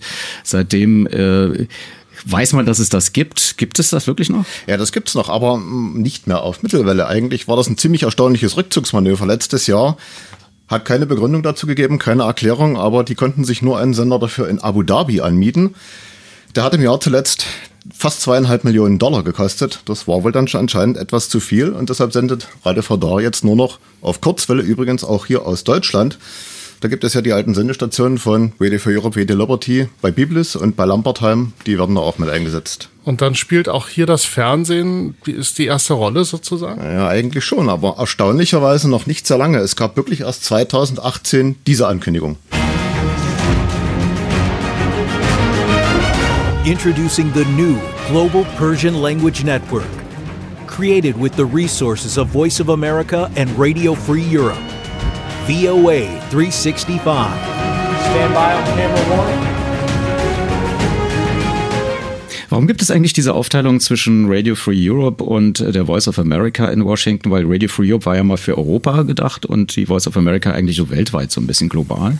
Und aber jetzt äh, streitet man sich oder sendet jetzt für, für, für den Iran aus? Ja, man streitet sich teilweise dort wirklich intern. Also die Antwort wäre eigentlich nur Das haben wir schon immer so gemacht. Wir können uns ja vielleicht nochmal anhören, was die Direktorin der Voice of America, Amanda Bennett, 2018 zum Start von diesem neuen Fernsehprogramm gesagt hat. We are collaborating with Radio Free Europe, just like we did on Current Time, although we will be taking advantage of the strong brand that VOA has by titling this new channel VOA 365. We're expecting a soft launch with the News Hour um, in October, November, and uh, planning on a hard launch of the entire channel in January. Also wirklich der Sendestart erst vor einem Jahr. Ja, äh, man will also von der starken Marke VOA profitieren. Man muss jetzt sagen, man hatte sich das dann aus irgendeinem Grund nochmal anders überlegt. Von VOA 365 ist jetzt keine Rede mehr, nur noch von VOA Persian oder auch VOA Farsi. Und wie steht es da um den äh, Journalismus? Kann man inhaltlich irgendwas sagen? Inhaltlich kann ich nur das sagen, was man so liest und was man so mitbekommt. Und das hört sich überhaupt nicht gut an. Es gab ja bei der VOA schon immer so eine gewisse Schlagseite in Richtung Monarchisten oder auch Volksmujahedin, MEK. Das soll aber seit dem Amtsantritt von Trump äh, völlig weggekippt sein. Man kann ja da nur, vielleicht als Beispiel, man kann es schon daran erkennen, eine Journalistin wurde da auf Twitter angegangen mit so einem Spruch wie zum Beispiel, im Iran wäre dieses Element inzwischen schon hingerichtet worden. Und wenn man sich jetzt mal fragt, warum das so ist, da habe ich eine Antwort gefunden, die ist eigentlich ziemlich erschütternd. Sie wollen schlicht ihre Arbeitsplätze retten. Hm. Da wäre es doch jetzt äh, geradezu optimal, wenn die Deutsche Welle da ein Korrektiv sein könnte. Würde man eigentlich denken. Es passiert aber nur fast nichts. Der Iran ist da offensichtlich keine Priorität. Die Radiosendungen sind ja, wann war es, 2010, glaube ich, eingeschaltet äh, abgeschaltet worden, so herum. Hatten wir ja damals schon drüber gesprochen. Fernsehsendungen in Persisch gibt es keine, sind meines Wissens auch keine geplant. Es bleiben also nur, wenn wir es mal spitz sagen wollen, ein paar Internetseiten. Hm. Ja, wer sozusagen bleibt noch die Frage übrig, was denn eigentlich der, der umgekehrte Weg ist. Was kommt aus dem Iran raus? Na gut, es gibt äh, vielleicht am bekanntesten ist wohl Press TV, dieses englische Fernsehprogramm seit 2009 ohne europäische Lizenz, was in erster Linie sich daran niederschlägt, dass sie nicht mehr auf 19,2 Grad Ost, also Astra, senden können. Es gibt aber natürlich noch was anderes, zum Beispiel in Deutsch schon seit 1968, also schon seit der Schah-Zeit. Ja, da gibt es das hier.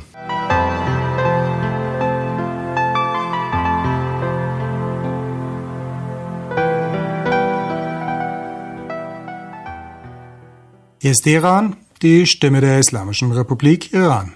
Verehrte Damen und Herren, Sie hören die Nachrichten, zunächst jedoch einige Kurzmeldungen. Revolutionsgarden. Vergeltungsoperation war der Beginn von Vertreibung der USA aus der Region. Irans Außenminister fordert Länder zu Widerstand gegen amerikanischen Unilateralismus auf. Luftfahrtbehörde Iran ist für Untersuchungen zu Absturz von ukrainischer Passagiermaschine zuständig. Hören Sie nun die Nachrichten im Einzelnen. Also ähm, wieder das klassische Auslandsradio auf Kurzwelle. Würde man eigentlich denken oder sollte so sein, aber jetzt gab es kurz zum Jahreswechsel eine schöne Ankündigung.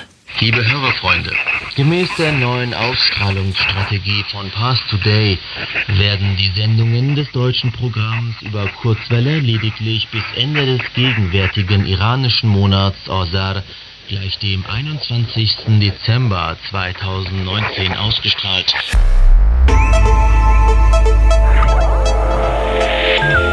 Medienmagazin Podcast. Bonustrack. Und damit herzlich willkommen zum Podcast Bonustrack. Wir setzen jetzt quasi dort fort, wo die Live-Sendung endete und aus Zeitgründen Kai Ludwig stoppen musste. Aber er hatte noch mehr Infos zum Iran mitgebracht und ich bat ihn, diese an dieser Stelle hier im Podcast zusammenzufassen, unterbrochen von Ausschnitten aus dem Medienmagazin vom 20. Juni 2009. Liebe Hörerfreunde, gemäß der neuen Ausstrahlungsstrategie von Past Today werden die Sendungen des deutschen Programms über Kurzwelle lediglich bis Ende des gegenwärtigen iranischen Monats Ozar gleich dem 21. Dezember 2019 ausgestrahlt. Wenige Tage vor dieser Deadline kam dann die Kehrtwende. Geehrte Hörerfreunde, wir sind erfreut, Ihnen mitteilen zu können, dass die Beschwerden unserer Hörergemeinschaft bezüglich der Aussetzung der Ausstrahlung über Kurzwelle erhört wurden. Dem deutschen Programm von Past Today wurde genehmigt, sein einstündiges Programm unter Vorbehalt der neuen Digital First Strategie weiterhin über Kurzwelle auszustrahlen. Die Prioritäten werden jedoch demnächst auf den Auftritt im Internet gesetzt. Und konkret heißt das, es wird für diese Sendung ab 1823 nur noch ein Sender auf 7295 Kilohertz eingeschaltet. Wirklich neu ist diese Digitalstrategie mit der Internetadresse parstoday.com allerdings nicht. Sie stammt schon von 2016. Seitdem ist auch nur noch eine der großen Kurzwellenstationen im Iran in Betrieb, die Besirjan, gebaut Ende der 80er Jahre von der Firma Telefunken Sendertechnik aus Berlin-West. Von den Änderungen war 2016 auch im Programm zu hören. Im Namen Gottes. Überraschungen beleben unseren Alltag, liebe Hörerfreunde. Und IRIB ist immer wieder mal gut für Überraschungen. Da stimmen Sie uns ja sicher zu. Gleich zu Beginn der neuen Kurzwellen-Sendeperiode bekamen wir diese Tatsache zu spüren. Einfach so und ohne Vorankündigung wurden die Ausstrahlungen über die Morgenfrequenzen von IRIB in Deutsch zum 27. März eingestellt. Aufmerksame Hörerfreunde wie Dieter Leupold und Bernd Seiser hatten aber schon zuvor die Entwicklungen in dieser Richtung in einer Internetmeldung aufgespürt. In ihren Mails zitierten sie eine Meldung vom 13. und 14. März 2016 von Radio 1. Darin hieß es unter anderem in einem russischen Hobbyforum wird eine E-Mail der russischen Redaktion des iranischen Rundfunks IRIB zitiert. Statt Überraschungen dieser Art sind jetzt aus Teheran natürlich andere Töne zu hören. Revolutionsoberhaupt ordnet sofortige Veröffentlichung der Details des Flugzeugabsturzes an. Das Oberhaupt der Islamischen Revolution, Ayatollah Khamenei, forderte die Verantwortlichen auf, alle Einzelheiten über den irrtümlichen Abschuss der ukrainischen Passagiermaschine zu veröffentlichen. Meldungen der Nachrichtenagentur Force News zufolge forderte Ayatollah Khomeini zudem eine Untersuchung möglicher Nachlässigkeiten, die zu dem Vorfall führten, bei dem 176 Menschen, in erster Linie Iraner, ums Leben kamen. Eine Überraschung kam nach der Sendung auch noch aus London. Der bisherige Leiter des Iran-Programms der BBC wechselte zu Iran International. In dieser neuen Rolle sagte er auch etwas zu der Frage, wer die Geldgeber des Programms sind. Wörtlich ein saudischer Bürger. Der Sender sei aber trotzdem redaktionell unabhängig. In Zusammenhang mit Iran International stand wiederum eine Überraschung, die im Dezember aus dem Iran kam. Die deutsche Sendung am Morgen war doch noch einmal auf Kurzwelle zu hören. Das war allerdings keine Wiederaufnahme, sondern gehörte zu einer zeitweisen Störaktion gegen die Übertragung des Fernsehtons von Iran International. Dabei wurde aus Hirjan zeitweise auch ein Sinuston abgestrahlt und Kenner konnten sich darüber amüsieren, wie sich dieser Sinuston mit einem der klassischen Wobbelstörsender mischte, die vorher schon länger nicht mehr zu hören waren.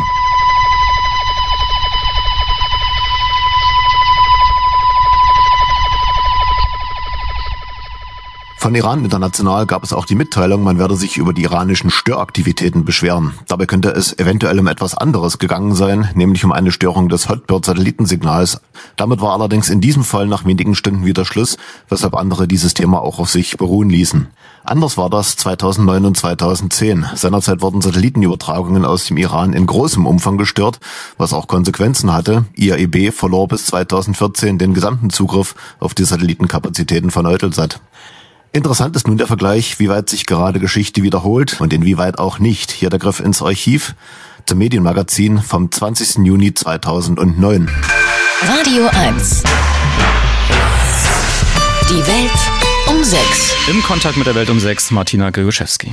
In der iranischen Hauptstadt Teheran soll vor dem Mausoleum des Revolutionsführers Ayatollah Khomeini eine Bombe explodiert sein.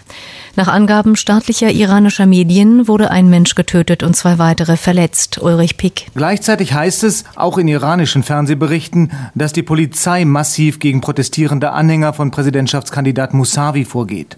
Sie soll Wasserwerfer und Tränengas einsetzen.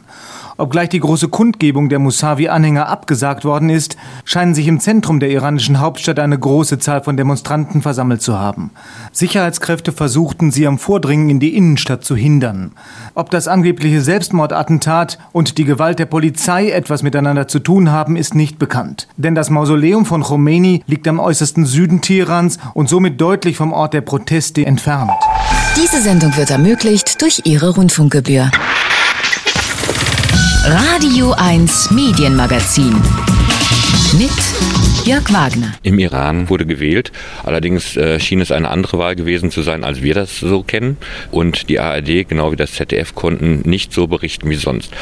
Reicht das, wenn man einfach nur ein Protestschreiben schickt? Das reicht vielleicht nicht, aber ich denke, es äh, hat auch eine gewisse Wirkung, wenn beispielsweise der iranische Botschafter jetzt beim Bundesaußenminister einbestellt worden ist. Das ist ja auch eine Folge unserer Proteste gewesen. Im Übrigen werden wir auch mit journalistischen Mitteln auf all das hinweisen, was uns aufgefallen ist. Äh, wir haben aber auch den Auftrag, so lange zu berichten, solange wir noch die Zuverlässigkeit unserer Berichterstattung und die Unabhängigkeit garantieren können. Bis dahin sind die Reporter auch bereit, äh, Unzuträglichkeiten und Zumutungen zu ertragen. In Ordnung ist es trotzdem nicht. Aber ich finde, wir haben gerade in einem solchen Fall die journalistische Berichterstattungspflicht. Dann muss man eben auf diese Zustände hinweisen, darauf aufmerksam machen. ARD intern. Das war der ARD-Vorsitzende Peter Butkus im Gespräch mit Werner Lange für das Medienmagazin. Und wir bleiben gleich beim Thema Iran.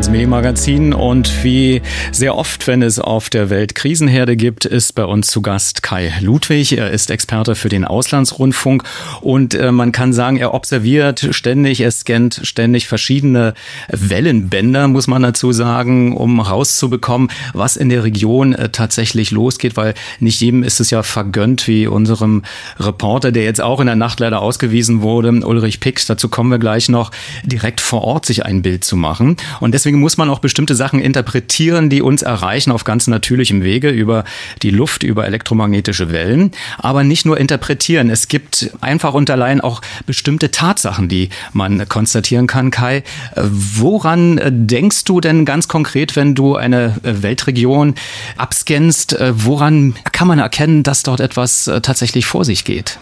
Erkennen kann man es natürlich zum einen an den Sendungen von dort selbst, indem man auch mal Obacht gibt ähm, und darauf achtet. Ja, aber du verstehst doch auch kein Persisch. Das ist ja kein Problem. Es gibt ja auch Sendungen in Deutsch aus Teheran. Und da ist natürlich interessant, was wird gesagt oder auch was wird nicht gesagt. Und manchmal auch zwischen den Zeilen zu hören. Ja, und dann gibt's aber nicht nur ganz normale Kurzwellensendungen oder Sendungen auf Mittelwelle. Welche Bänder scannst du? Ja, man schaut sich natürlich alles an. Das geht von der Mittelwelle, Kurzwelle, Satellitensendung, ganz wichtig in diesem Fall und natürlich heutzutage eine Binsenweisheit eigentlich das Internet. Dazu kommen wir gleich. Vorher noch ein Gespräch, was ich geführt habe mit Ulrich Pick.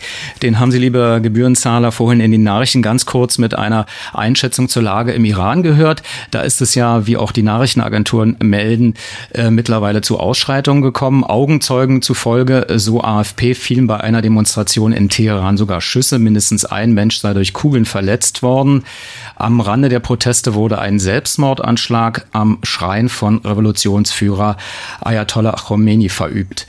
Soweit die Agenturlage. Dieses Gespräch habe ich vor der Sendung aufgezeichnet und ich fragte ihn erstmal, warum er überhaupt den Iran verlassen musste, ob das eine freiwillige Ausreise war, aus Sicherheitsgründen zum Beispiel, oder ob er gezwungen wurde. Ich wäre lieber noch einige Tage länger in Iran gewesen. Ich hatte auch einen Antrag gestellt auf ein längeres Visum das ist von vornherein eingeschränkt worden. Entsprechend habe ich dann bei meiner Akkreditierung die Bitte gestellt, mein Visum verlängern zu können. Man hat gesagt, ich sollte mich nochmal melden und äh, das habe ich dann getan. Und dann hieß es, pauschal würde gar kein Visum verlängert werden, weder das von mir noch von irgendeinem anderen Antragsteller. Haben Sie dafür irgendwelche Anzeichen, dass das vielleicht zusammenhängt allgemein mit der Lage oder ist speziell Ihre Berichterstattung vielleicht Auslöser dafür? Ich gehe generell davon aus, dass in Iran man große Vorsicht walten lässt bei der Verteilung von Visa momentan. Ich weiß, dass etliche Kollegen, äh, deutschsprachige Kollegen kein Visum bekommen haben. Beispielsweise der Spiegel hat keins bekommen, die Süddeutsche Zeitung hat keins bekommen oder die Neue Zürcher Zeitung hat keins bekommen. Also da wurde von vornherein gesiebt. Da bin ich froh, dass ich überhaupt eins bekommen habe.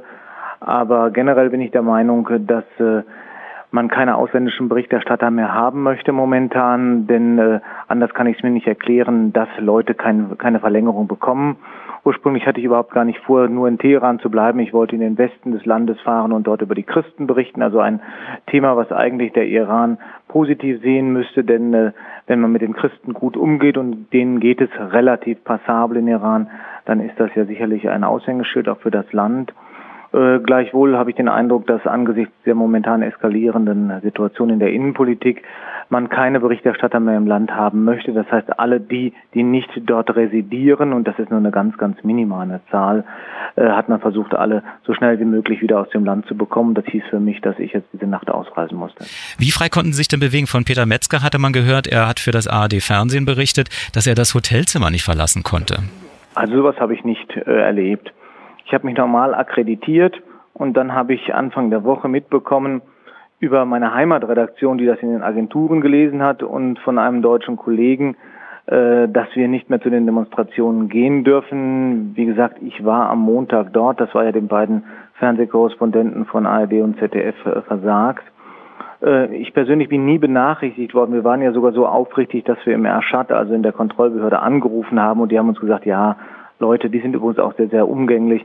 Ähm, geht da nicht hin, ihr bringt euch A selber in Schwierigkeiten und B ist die Auflage, dass ihr nicht mehr davon berichten sollt.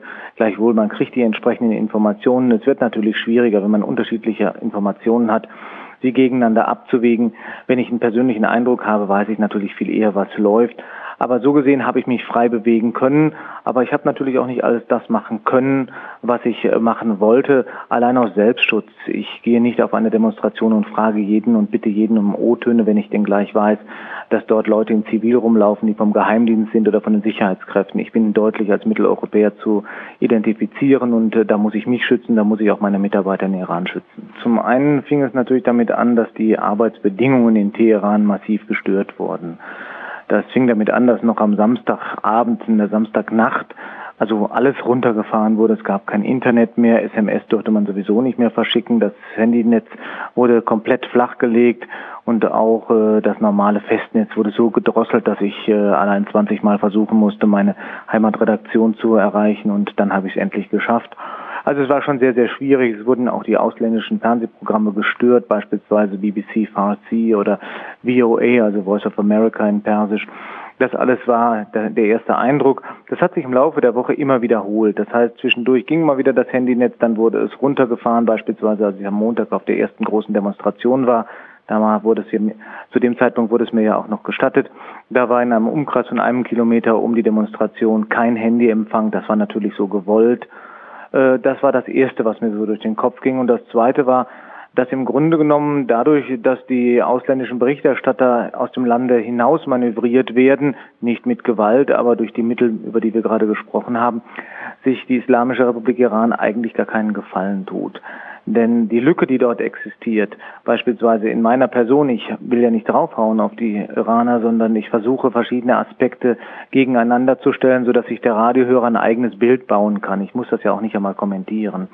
Dass in diese Lücke jemand anders kommt und diese Lücke wird sicherlich von Leuten geschlossen werden, die wesentlich aggressiver sind äh, ich bin daran erinnert worden an die Zeit der Islamischen Revolution, als der Schah es auch verbot, dass ausländische Journalisten ins Land kamen.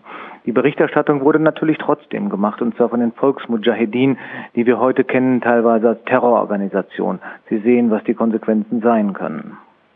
Nun weiß ich selbst, weil ich mal in den Iran einreisen wollte, aufgrund der Blogger-Situation, dass man dort sehr intensiv eine Gegenöffentlichkeit etabliert hatte. Ähm, Satellitenempfang ist zwar irgendwie verboten, aber man macht es trotzdem und empfängt Kanäle aus Los Angeles oder aus Europa. Äh, warum haben Sie das Gefühl, dass die iranische Regierung oder auch andere, die äh, die iranische Regierung beeinflussen, so nervös sind, dass man Transparenz erzeugt? Ja, ich denke, man muss ein Feindbild pflegen. Also ich war sichtlich überrascht, mit welcher Härte am Freitag der geistliche Führer Ayatollah Khamenei seine Freitagspredigt auf dem Campus der Teheraner Universität gehalten hat. Ich war selber vor Ort. Ich fahre seit zehn Jahren nach Iran und war mehrfach beim Freitagsgebet, aber diese Schärfe habe ich vorher nie gehört. Auch wie seine Zuhörer reagiert haben, die sind sehr, sehr stark eingepeitscht worden. Ich denke, man braucht ein Feindbild, um die jetzige Position zu halten. Es geht ja um sein oder nicht sein letztlich in der Islamischen Republik, vor allen Dingen um den geistlichen Führer. Er ist angekratzt und äh, wenn jetzt das Wahlergebnis in irgendeiner Weise korrigiert werden müsste, ist er selber ja desavouiert. Das heißt, äh, er muss seinen Stuhl räumen, denn er hat das äh, Ergebnis schon sehr, sehr früh und sehr laut gelobt. Also damit wäre er unglaubwürdig. Vor all dem muss man sich schützen und will man sich schützen. Und ich glaube, da will man ein Feindbild aufbauen. Und es ist natürlich für ein solches Regime einfacher zu sagen, guckt mal, was die da draußen alle machen. Äh, die sind gegen uns, weil wenn man wirklich internationale Fernsehprogramme guckt, beispielsweise Voice of America, so fährt natürlich Voice of America seit seiner Ausstrahlung vor zwei, drei Jahren äh, schon ein sehr anti-iranisches Programm. Interessanter wird es dann wirklich, wenn Leute drin sind, äh, wie ich beispielsweise, die versuchen auch abzuwägen. Es ist ja nicht definitiv alles schlecht in Iran. Also, wenn man dem Hörer oder der Hörerin selbst überlässt, sich ein Bild zu machen, ist es wahrscheinlich eine größere Gefahr, als wenn man ein Feindbild aufbaut. Wir kennen das auch aus vielen, äh, aus vielen Zeitungen, auch in Deutschland, dass wenn man ein Feindbild aufbaut, dann ist es natürlich schön, diese Zeitung selber auch als Feindbild zu sehen. Äh, es wird immer schwierig, wenn man versucht abzuwägen, aber die Wahrheit ist bekanntlich mit Schattierungen ausgesondert. Der die Hörfunkkorrespondent Ulrich Pick zurzeit in Istanbul musste in dieser Nacht leider ausreisen und aus der Distanz nun das Land beobachten. Er ist natürlich weiterhin tätig für die ARD. Sie hören ihn auch regelmäßig hier auf Radio 1. Sie hören gleich Klaus, pardon, Kai Ludwig äh, mit seinem Befund von außen die Situation betrachten betrachtend.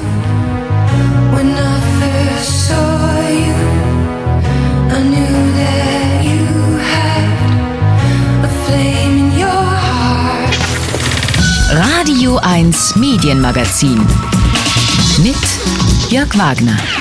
Und da sind Sie nach wie vor beim Radio 1 Medienmagazin zum Thema Iran. Die neueste Meldung von dpa heißt, der iranische Oppositionsführer Mousavi hat erneut gefordert, die Präsidentschaftswahl für ungültig zu erklären und die Abstimmung zu wiederholen. In einem Brief an den einflussreichen Wächterrat schrieb er heute, die Verfälschung der Wahlergebnisse seit, sei Monate im Voraus geplant gewesen. Vor allem kritisierte er die Unterbrechungen von Kommunikationsnetzen wie Internet und SMS am Wahltag und sprach von einem empörenden Schritt. Und dazu äh, soll es jetzt auch gehen. Es geht um die Unterbrechung der Kommunikationsnetze. Dazu im Studio Klau pardon, Kai Ludwig. Er ist Experte für Auslandsrundfunk. Es scannt alle Bänder. Und äh, fangen wir vielleicht mal bei der Kurzwelle an, schlage ich vor, Kai. Da hört man ja von anderen Ländern, dass sie gar nicht so sehr versuchen, da ausländische Radiosender einfach zu unterbrechen, sondern mit Störsendern zu arbeiten. Wir hatten das hier zum Beispiel beim Fall China. Arbeitet der Iran auch mit Störsendern? Störsendern? Das, das ist das sogenannte Jammen? Das sogenannte Jammen. Und er macht das natürlich in geradezu prototypischer Weise. Das hört sich im Falle des Iran nämlich so an, wie man sich das eigentlich vorstellen würde, nämlich so hier. Ja, diese Störsendungen sind nun aber nicht äh, sonderlich stark, erfolgen nicht in dem Ausmaß, wie das China praktiziert. Wirklich konsequent gestört werden aus dem Iran eigentlich nur zum einen das persische Programm von Kol Israel, wenig überraschend sicher. Und zum anderen Radio Fardor, also das persische Programm von Radio for Europe, Radio Liberty in Prag. Da allerdings auch normalerweise nur die Mittelwellen. Das kann man sogar mitunter hier bei uns hören. 1575 Kilohertz, die Frequenz ist ja nun frei, seit der Sender in Burg Anfang Mai stillgelegt wurde. Ist dieses Jam nun ein Regelfall oder äh, merkt man jetzt gerade in diesen Tagen, dass diese Störtätigkeit zugenommen hat? Es gibt einige Meldungen, dass diese Störtätigkeit etwas zugenommen hätte. Zum Beispiel heißt es, Radio Fardor würde jetzt auch auf Kurzwelle gestört. Andererseits, wenn man sich die Sache mal selbst anhört, mit einem automatischen Monitoring-Empfänger, zum Beispiel in Kuwait, sowas ist ja im Internet zugänglich. Letzte Nacht zum Beispiel, Radio Fadar, 1575 Kilohertz, hörte sich in Kuwait so an.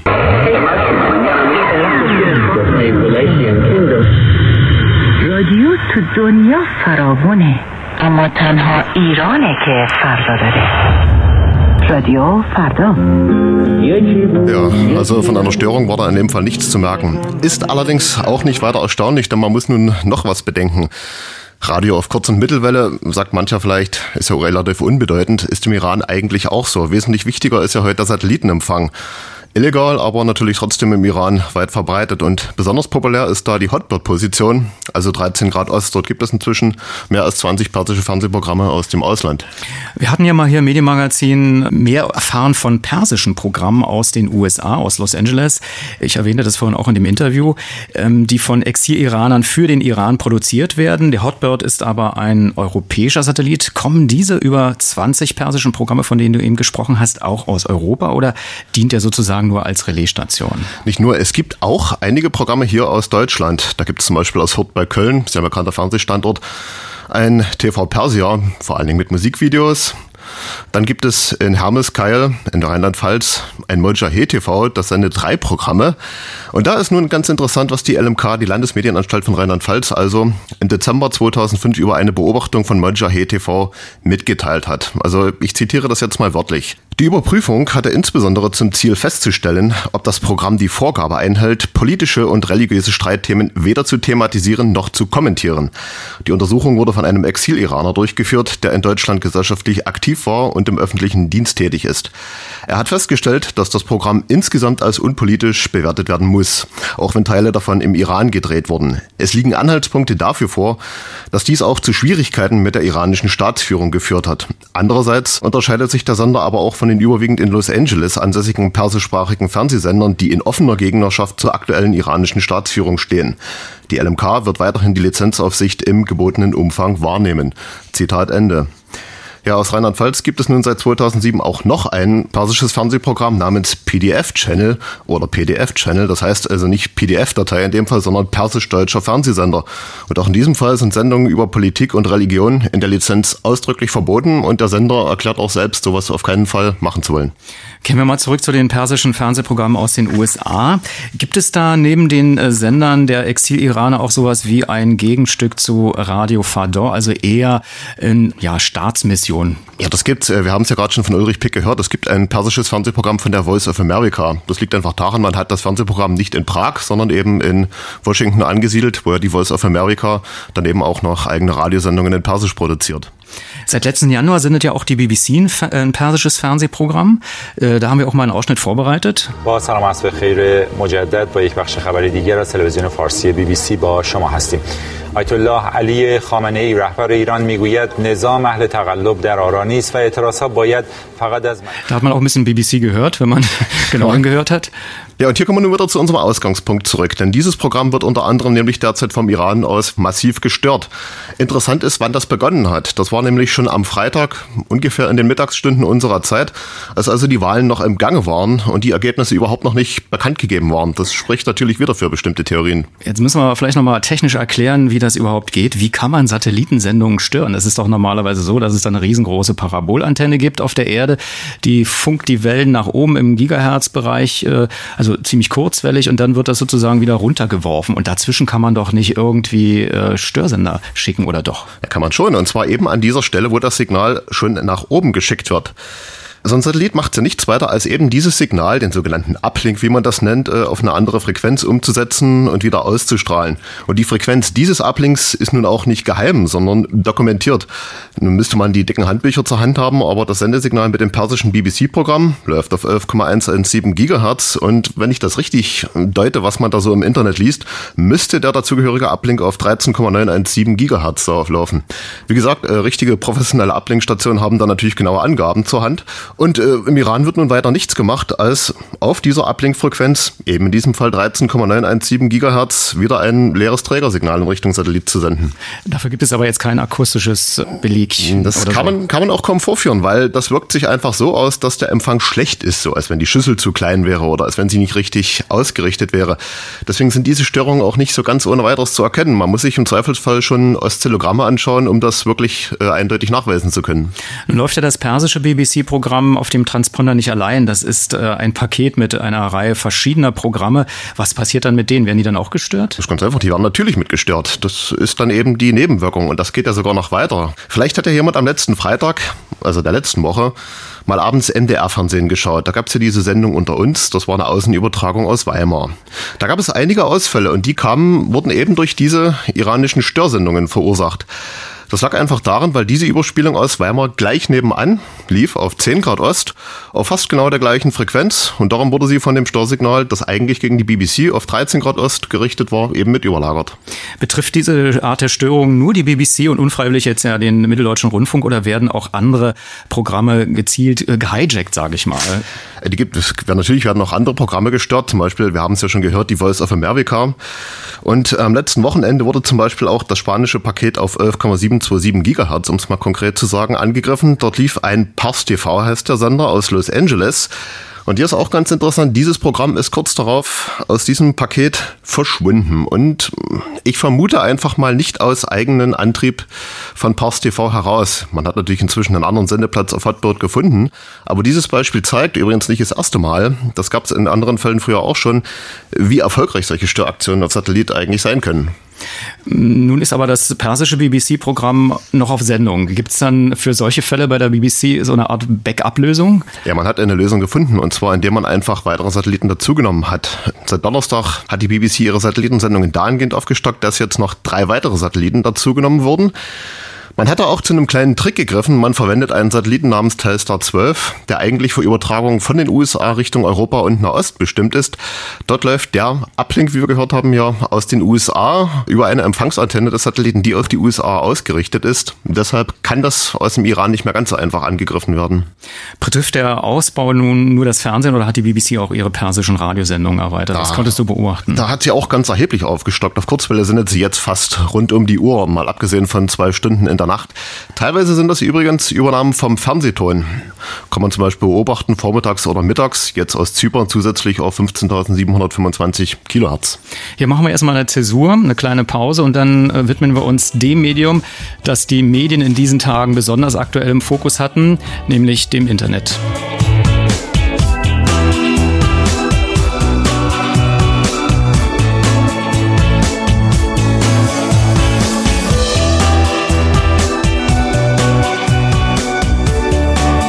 Radio 1 Medienmagazin und nebenbei läuft hier bei uns natürlich der Nachrichtenticker und da hat um 18.37 Uhr dpa gemeldet, im Iran ist es zu schweren Zusammenstößen zwischen Demonstranten und der Polizei gekommen.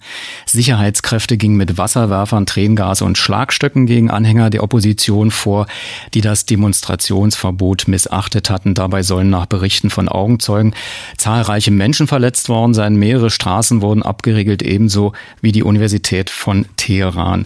Und parallel läuft hier bei uns auch auf dem Monitor das, was der Mikroblogging-Dienst Twitter so zwitschert. Unter ähm, Iran-Election, unter diesem Stichwort, laufen pro Sekunde mehrere Meldungen ein und da wird auch tatsächlich von einem ähm, Gail Gordon weitergetwittert, ein Video, das man sich angucken kann, dass Offizielle das Feuer eröffnet hätten in die Menge. Also so eine Meldung sind dort laufend zu sehen unter twitter.com schrägstrich und dann kommt dann diese raus Raute und dann Iran Election. Da kann man also dann auch dies mitverfolgen. Aber mit Vorsicht müssen wir sagen, weil nicht alles, was dort steht, ist natürlich ähm, ja gegengecheckt worden. Das sind tatsächlich Zeugen und man hört auch, dass dort äh, Geheimdienste mitmischen. Also sehr mit Vorsicht zu genießen. Das sagte auch Ulrich Pick, der ARD-Hörfunk-Korrespondent, den ich vorhin eingespielt hatte. Er ist sehr misstrauisch, was die ganze Sache im Internet anbelangt. Da tummelt sich äh, viel Dubioses und selbst in den Nachrichtenagenturen das kann er ja auch immer mitlesen und vergleicht das mit dem, was er gesehen hat. Da äh, klaffen dann doch schon mitunter die Beobachtungen weit auseinander. So zumindest Ulrich Pick, unser ARD-Hörfunkkorrespondent, der jetzt inzwischen in Istanbul ist und nicht mehr aus Teheran berichten darf. Kai Ludwig ist nach wie vor bei mir im Studio und wir wollen mal jetzt das Internet durchkämmen. Natürlich hört man die ganze Zeit immer, dass das das Hauptmedium sei. Ja, das ist es natürlich, aber man muss natürlich eins dazu sagen, das ist es ja nicht erst äh, jetzt geworden. Das ist ja überhaupt nur möglich, möglich, weil es eine sehr lebhafte iranische Internetszene oder Bloggerszene ja vorher schon gab. Zum Beispiel wird die Zahl der Blogs aus dem Iran auf 60.000 beziffert. Äh, ganz ungefährlich ist das natürlich nicht. Wir haben dazu mal mit einem Mitarbeiter von Radio Fardar gesprochen, der uns zu diesem Thema mal Folgendes sagte. Es gab Fälle, in denen Blogger verhaftet wurden, weil sie über ihre IP-Adresse identifiziert werden konnten. Im Moment schreiben die Leute aber immer noch und lassen sich nicht davon abhalten. still still goes on still goes on Ja, einen eigenen Eindruck davon wollten wir eigentlich schon vor zwei Jahren bieten, aber du hast ja schon gesagt, äh, du hattest ja seinerzeit kein Einreisevisum für den Iran erhalten. Ja, das war auch ohne Nennung von Gründen. Also das verzögerte sich, kann man gar nicht sagen. Das wurde äh, massiv blockiert. Äh, ich rief immer wieder an und sagte, wann kommt denn endlich das Visum? Und dann war sozusagen der Abflugtermin da und man sagte, ja, tut uns leid. Die Bürokratie dauert eben im Iran etwas länger. Ähm, ob das tatsächlich stimmt oder ob man etwas äh, politisch gegen mich hatte, das konnte ich nie recherchieren. Aber in der Tat, äh, das war schon damals zu beobachten, hatte man mh, mm, ein sehr starkes Gefühl, dass diese Szene zumindest toleriert wurde von der Regierung im Iran, dass man also hier sich ziemlich offen und auch ähm, für eine Erneuerung im Iran aussprechen konnte. Ja, inzwischen hat sich das ja dahingehend auch geändert, dass es natürlich im Internet massiv im Iran gefiltert wird. Mancher fragt sich vielleicht, wenn man sagt YouTube, Facebook, man wird sich vielleicht wundern, sind diese Dienste im Iran erreichbar? Ja, offiziell sind sie es nicht. Also YouTube und Facebook oder auch Twitter, ganz wichtig, sind schon seit der Woche vor den Wahlen gesperrt und andere Dienste wie Flickr oder MySpace waren es schon seit längerer Zeit. Aber wie kriegen wir dann diese Meldung hier über Twitter rein? Na, das, da gibt es verschiedene Tricks oder Methoden. Zum Beispiel, es gibt ja Proxy-Server. Hören wir uns doch vielleicht nochmal an, was der Mitarbeiter von Radio Fadar uns dazu gesagt hat. What is possible that you can have user-generated files that you can submit it. Was man machen kann, ist seine Videos einfach zum Beispiel an die BBC zu schicken. Man kann es einfach einschicken und muss überhaupt nichts hochladen. Oder man schickt seine Videos per E-Mail an jemanden im Ausland, der es dann bei YouTube hochlädt. Es ist nach wie vor möglich und es geht nach wie vor weiter. Trotzdem, mit diesen kleinen Einschränkungen kriegen wir dann doch im Sekundenzakt äh, Informationen aus äh, dem Iran. Hm, stellt sich ja zwangsläufig die Frage, wie verbreitet ist das Internet? Sind das nur elitäre Schichten, sind das Studenten oder politisch-ideologisch eingefärbte Menschen oder ist das Internet ziemlich weit verbreitet in allen Bevölkerungsschichten? Es ist ziemlich weit verbreitet. Also nach Angaben der Internationalen Fernmeldunion vom vergangenen Jahr gibt es im Iran 23 Millionen Internetnutzer. Das sind 35 Prozent der Bevölkerung. Es ist, gibt da noch eine Besonderheit, vielleicht auch nicht ganz uninteressant. Für Privatkunden gibt es keine richtigen Breitbandzugänge. Und zwar gilt da seit Oktober 2006 eine Verfügung Verfügung des Kommunikationsministeriums, laut der Zugänge für Haushalte und Internetcafés auf maximal 128 Kilobit pro Sekunde beschränkt sein müssen.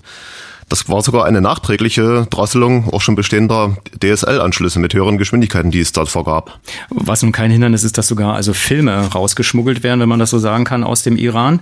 Ja, also als hauptsächlicher Grund oder als hauptsächliches Motiv wird wohl vermutet, dass man auf dieser Weise einfach dem Internetfernsehen einen Riegel vorschieben will. Einen Upload kann man auf die Weise natürlich nicht verhindern. Es dauert halt nur entsprechend länger. Mhm. Aber es gibt ja auch offizielle Auslandsmedien aus dem Iran. Wie wird dort mit der gegenwärtigen Situation umgegangen?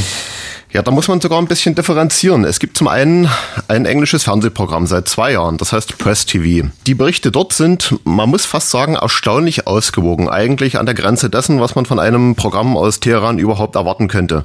Ein bisschen anders ist das nun wieder beim traditionellen Auslandsradio mit seinem etwas sperrigen Namen Stimme der Islamischen Republik Iran. Da hörte man in dieser Woche generell sehr wenig über Innenpolitik. Und in den Meldungen und Beiträgen, die es gab, bezog man sich nun sehr auffällig stark auf die Wahlbeteiligung. Das klang teilweise fast so, als ob das eigentliche Ergebnis nicht so wichtig wäre, sondern als ob eben die Wahlbeteiligung der eigentliche Vertrauensbeweis wäre. Was manchen vielleicht auch ein bisschen bekannt noch hervorkommt von früheren Zeiten. Ja. Auffällig vielleicht auch äh, übrigens heute Morgen, wir müssen das vielleicht nicht unbedingt im O-Ton hier äh, demonstrieren, das wäre fast schon eine Vorführung, aber die Sendung vom heutigen Morgen war sehr nervös, als ob da einige Aufregung im Studio herrschte, also nicht nur Lampenfieber beim Sprecher, sondern zum Beispiel auch in der Technik. Ja, vielen Dank für diesen allumfassenden Scan durch die Funkmedien und elektronischen Datenkommunikationswege aus dem Iran heraus, passend zur aktuellen Situation im Iran, die zurzeit also sehr instabil ist. Vielen Dank, Kai Ludwig. Ludwig. Bitteschön. Damit zum Podcast Bonustrack mit dem freien Journalisten Stefan Buchen, der kurz vor den Wahlen den Iran verlassen musste und nun aus Hamburg für ARD aktuell die Lage im Iran einschätzt. Dem Westdeutschen Rundfunk erzählte er in einem Interview, wie er sich jetzt notgedrungen über die Lage im Iran informiert. Ja, auf verschiedenen Wegen, nicht? Durch persönliche Kontakte, Telefonate mit Menschen im Iran. Das äh, Festnetz äh, funktioniert so leidlich. Äh, und äh, ich bin natürlich auch öfter auf Facebook, äh, um mir dort vor allem Dingen äh, neueste Fotos anzugucken. Das wird ständig äh, aktualisiert. Ähm, man hat hier im Ausland äh, eben leichter äh, dann auch Zugriff darauf als im Iran selber. Aber ähm, die Iraner, die Demonstranten finden Mittel und Wege, äh, diese äh, Webseiten, die Gruppen, äh, die Newsgruppen und so weiter zu aktualisieren, auch mit neuen Fotos, mit neuen Informationen. Und darauf greife ich natürlich zurück. Ähm, die Nachrichtenagenturen ähm, AP und und äh, Reuters äh, schicken auch nach wie vor noch Bildmaterial aus dem äh, Iran. Und es gibt eben auch viele Iraner hier in Deutschland, die mit ihren Verwandten telefonieren und auf diesem Wege erfahre ich auch sehr viel. Und für die Tagesthemen sichtete er auch das Material auf YouTube. Hier in seinem Bericht vom 15. Juni 2009, der unter tagesschau.de natürlich auch angesehen werden kann. Stefan Buchen hat die neuesten Bilder, die zumeist mit Handys aufgenommen wurden, gesichtet. Nachts in Teheran. Anhänger der Reformbewegung schreien ihre Wut hinaus. Nieder mit der Diktatur. Amateurbilder, aufgenommen mit Handykameras, lassen vermuten, dass die Lage im Iran außer Kontrolle gerät. Eine zunächst friedliche Demo, dann Panik. Polizisten auf Motorrädern rasen von hinten in die Menge hinein. Dann wehren sich die Leute, ein Motorrad geht in Flammen auf. In die Welt gelangen diese Aufnahmen über das Internetportal YouTube. Wer sie wann und wo genau gefilmt hat, ist nicht überprüfbar. Und doch liefern diese Wackelbilder in Stunden, in denen Journalisten an ihrer Arbeit gehindert werden, wertvolle Einblicke. Demonstranten demolieren ein Polizeiauto.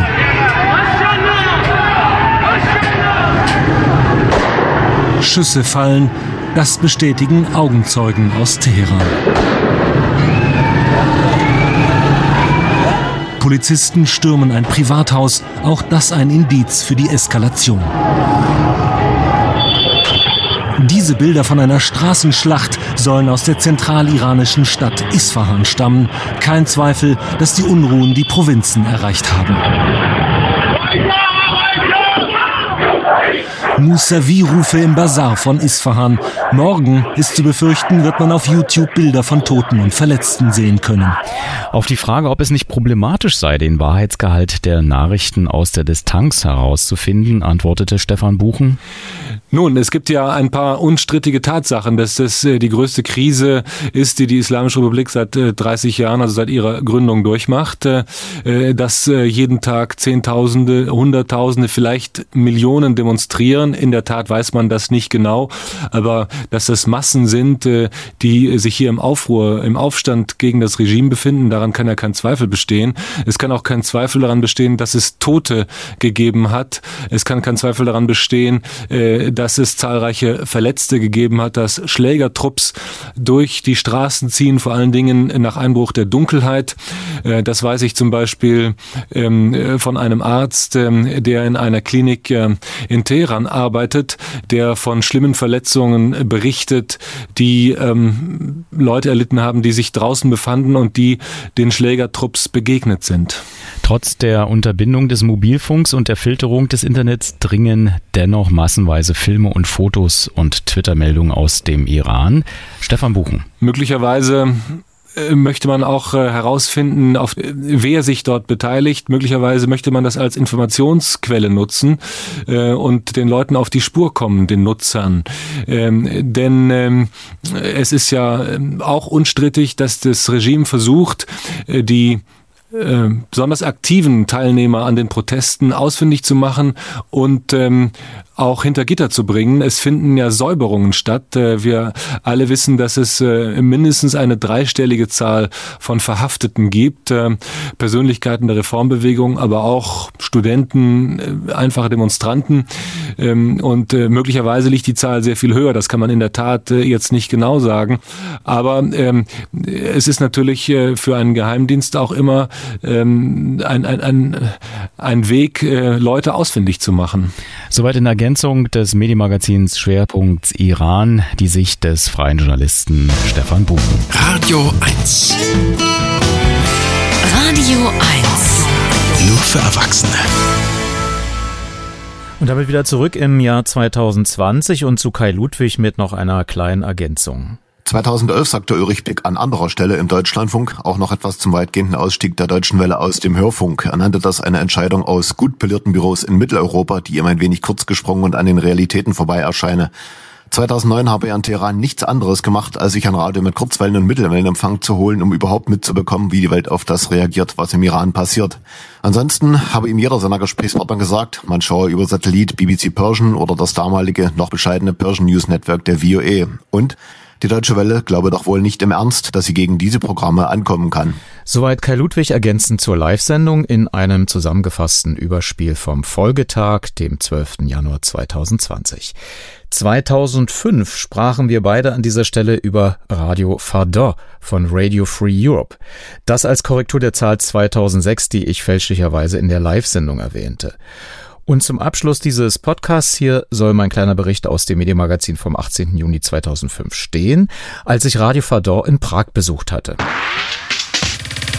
Radio 1 Medienmagazin.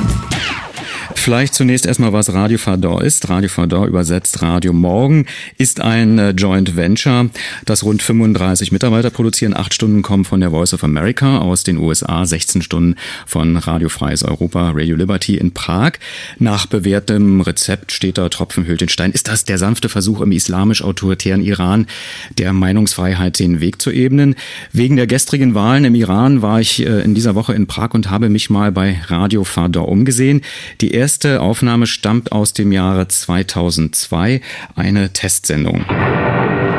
از 25 آذر ماه در رادیو فردا مهمترین خبرهای ایران و جهان در هر ساعت و هر نیم ساعت مجموعه ای از گزارش های خبرنگاران رادیو فردا از چهار گوشه جهان و گزیده ای از بهترین و جدیدترین دستاوردهای موسیقی پاپ ایرانی و بین المللی در تمام ساعتهای شبانه روز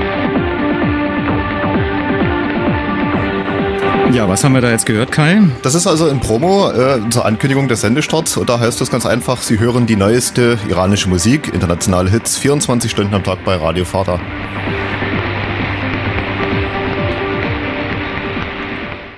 Äh, du hast jetzt natürlich auch wieder reingehört auf äh, dieser Frequenz.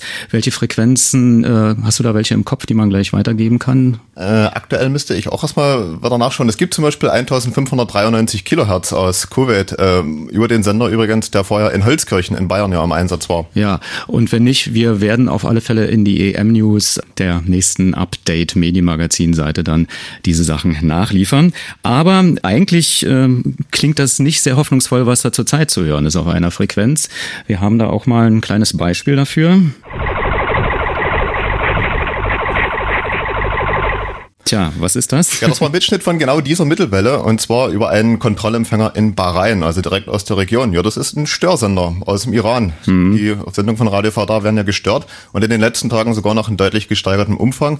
Inzwischen sogar auch auf Satellit. Ja, das nennt man Jammin. Man weiß ja natürlich von im Hauptquartier in Prag, der Direktor des Prager Programms mit dem Pseudonym Ardan Warn Nicknam sagte mir, Yes, yes, we are heavily jammed. Um, recently ja, ja, wir werden wirklich gestört. Jüngst mussten wir eine Mittelwelle dicht machen, denn es war nichts mehr zu hören. It's not audible. Are they located? Wo stehen die Sender? It's uh, in, one is in Kuwait. Uh, the other one, if I'm einer steht in Kuwait, ein anderer steht, wenn ich es richtig behalten habe, in Abu Dhabi. Kannst du noch irgendwie ergänzen? Gibt es noch andere Standorte? Abu Dhabi ist richtig. Äh, da hat man auch gerade erst eine neue Großsenderanlage äh, errichtet und eingeweiht. Und ansonsten gibt es natürlich verschiedenste Standorte auf Kurzwelle. Griechenland, Marokko und so weiter. Hm. In Prag, logischerweise im Studiokomplex beim AFI-RL, ist alles zu verstehen, wenn man Persisch kann. Ich kann es nicht und fragte deswegen zunächst den Direktor, welche Richtlinie er aus Washington bekäme. Unlike Voice of America, we are not the official mouthpiece of the American government. Im Gegensatz zur VOA sagte er, sei man nicht das offizielle Sprachrohr der US-Regierung. Man verlese auch keine offiziellen Verlautbarungen der US-Regierung. Man wähle selbst aus, was man senden würde und was nicht. Zum Beispiel, welche welche 30 Sekunden aus einer zweistündigen Rede. Man sei niemandem verpflichtet, den Standpunkt der US-Regierung zu erläutern. Man mache es zwar, man stelle aber auch den Standpunkt der iranischen Regierung dar. The viewpoints of the American government. Of course we do that, as we do reflect the uh, viewpoints of Iranian government. Als ich Ihnen vorhin sagte, wir seien ausgewogen, fair und mit Fakten untermauert, heißt das, wir beziehen keine Position gegenüber irgendeiner Entwicklung, ob das ein Fußballspiel ist oder eine Demonstration, für eine Regierung oder gegen eine Regierung. Wir haben keine politische Agenda. A demonstration for the government or against the government. Uh, we don't have a political agenda. Da war ich natürlich äh, bei der Vergangenheit des äh, Radio Free Europes etwas skeptisch, denn äh, diesem Sender hängt ja doch ein gewisses Image an, denn bis 1971 wurde man von der CIA finanziert und nahm es auch mit den Informationen nicht ganz so genau, wie mir Mitarbeiter des russischen Dienstes übrigens bestätigten.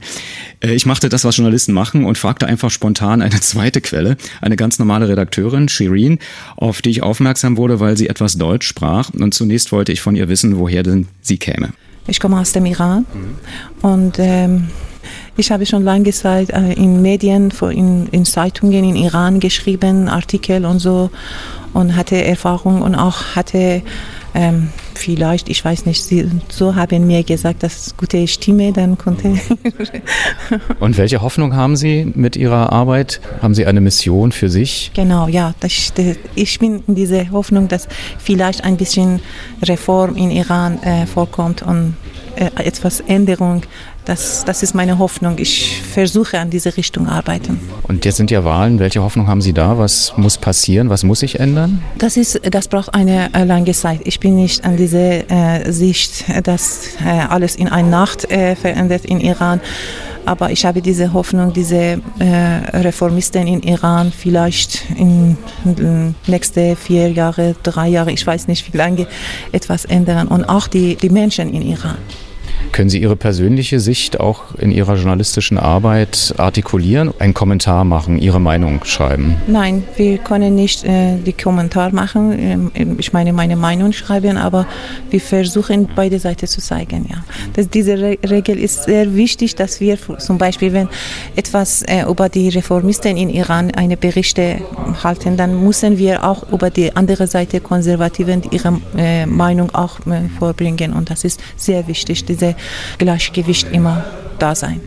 Größtes Augenmerk hatte man bei Radio Fardon auf den Wahlkampf zu den Präsidentschaftswahlen am letzten Freitag gerichtet. Wir haben eine ganze Reihe spezieller Programmelemente extra für die Wahl produziert, so der Radio VDA-Direktor. Begonnen wurde damit vor zwei Monaten. Jeden Tag und jede Nacht gab es einen der Wahl gewidmeten Blog, zum Beispiel die Frauen und die Wahl, die Geschichte der Wahl, die Presse und die Wahl. Und im Umfeld des eigentlichen Wahltages wurden die anderen Sendungen durch Live-Berichte oder spezielle Informationsteile ergänzt. Ja, dann hätten wir vielleicht noch eine Frage. Gibt es denn kennt man denn auch so etwas wie Einschaltquoten? Das ist sehr interessant. Es gibt in vielen Ländern, die Ready for Europe äh, beschallt, die sogenannte Face-to-Face-Methode. Also man geht dorthin und fragt. Das geht im Iran nicht und deswegen gibt es dort die Kati-Methode. Also man ruft an und äh, hat das wohl in fünf iranischen Regionen auch geschafft und man ermittelt Einschaltquoten zwischen 13 und 15 Prozent. Das vielleicht doch eine ganz hohe Zahl trotz der Störsendungen. 25 Jahre Radio 1. 25 Jahre Medienmagazin. Das Medienmagazin zum Thema Iran aus den Jahren 2020, 2009 und 2005. Vielen Dank, dass Sie bis hierhin gefolgt sind. Empfehlen Sie uns gern weiter mit einem Link zu diesem Podcast, zum Beispiel zur ARD Audiothek mit der blaue Zeitmarkennavigation in der App. Die nächste Ausgabe erscheint wieder in der Nacht zum kommenden Montag. Bis dahin. Radio 1 Medienmagazin. Vergessen Sie nicht, Ihre Antennen zu erden.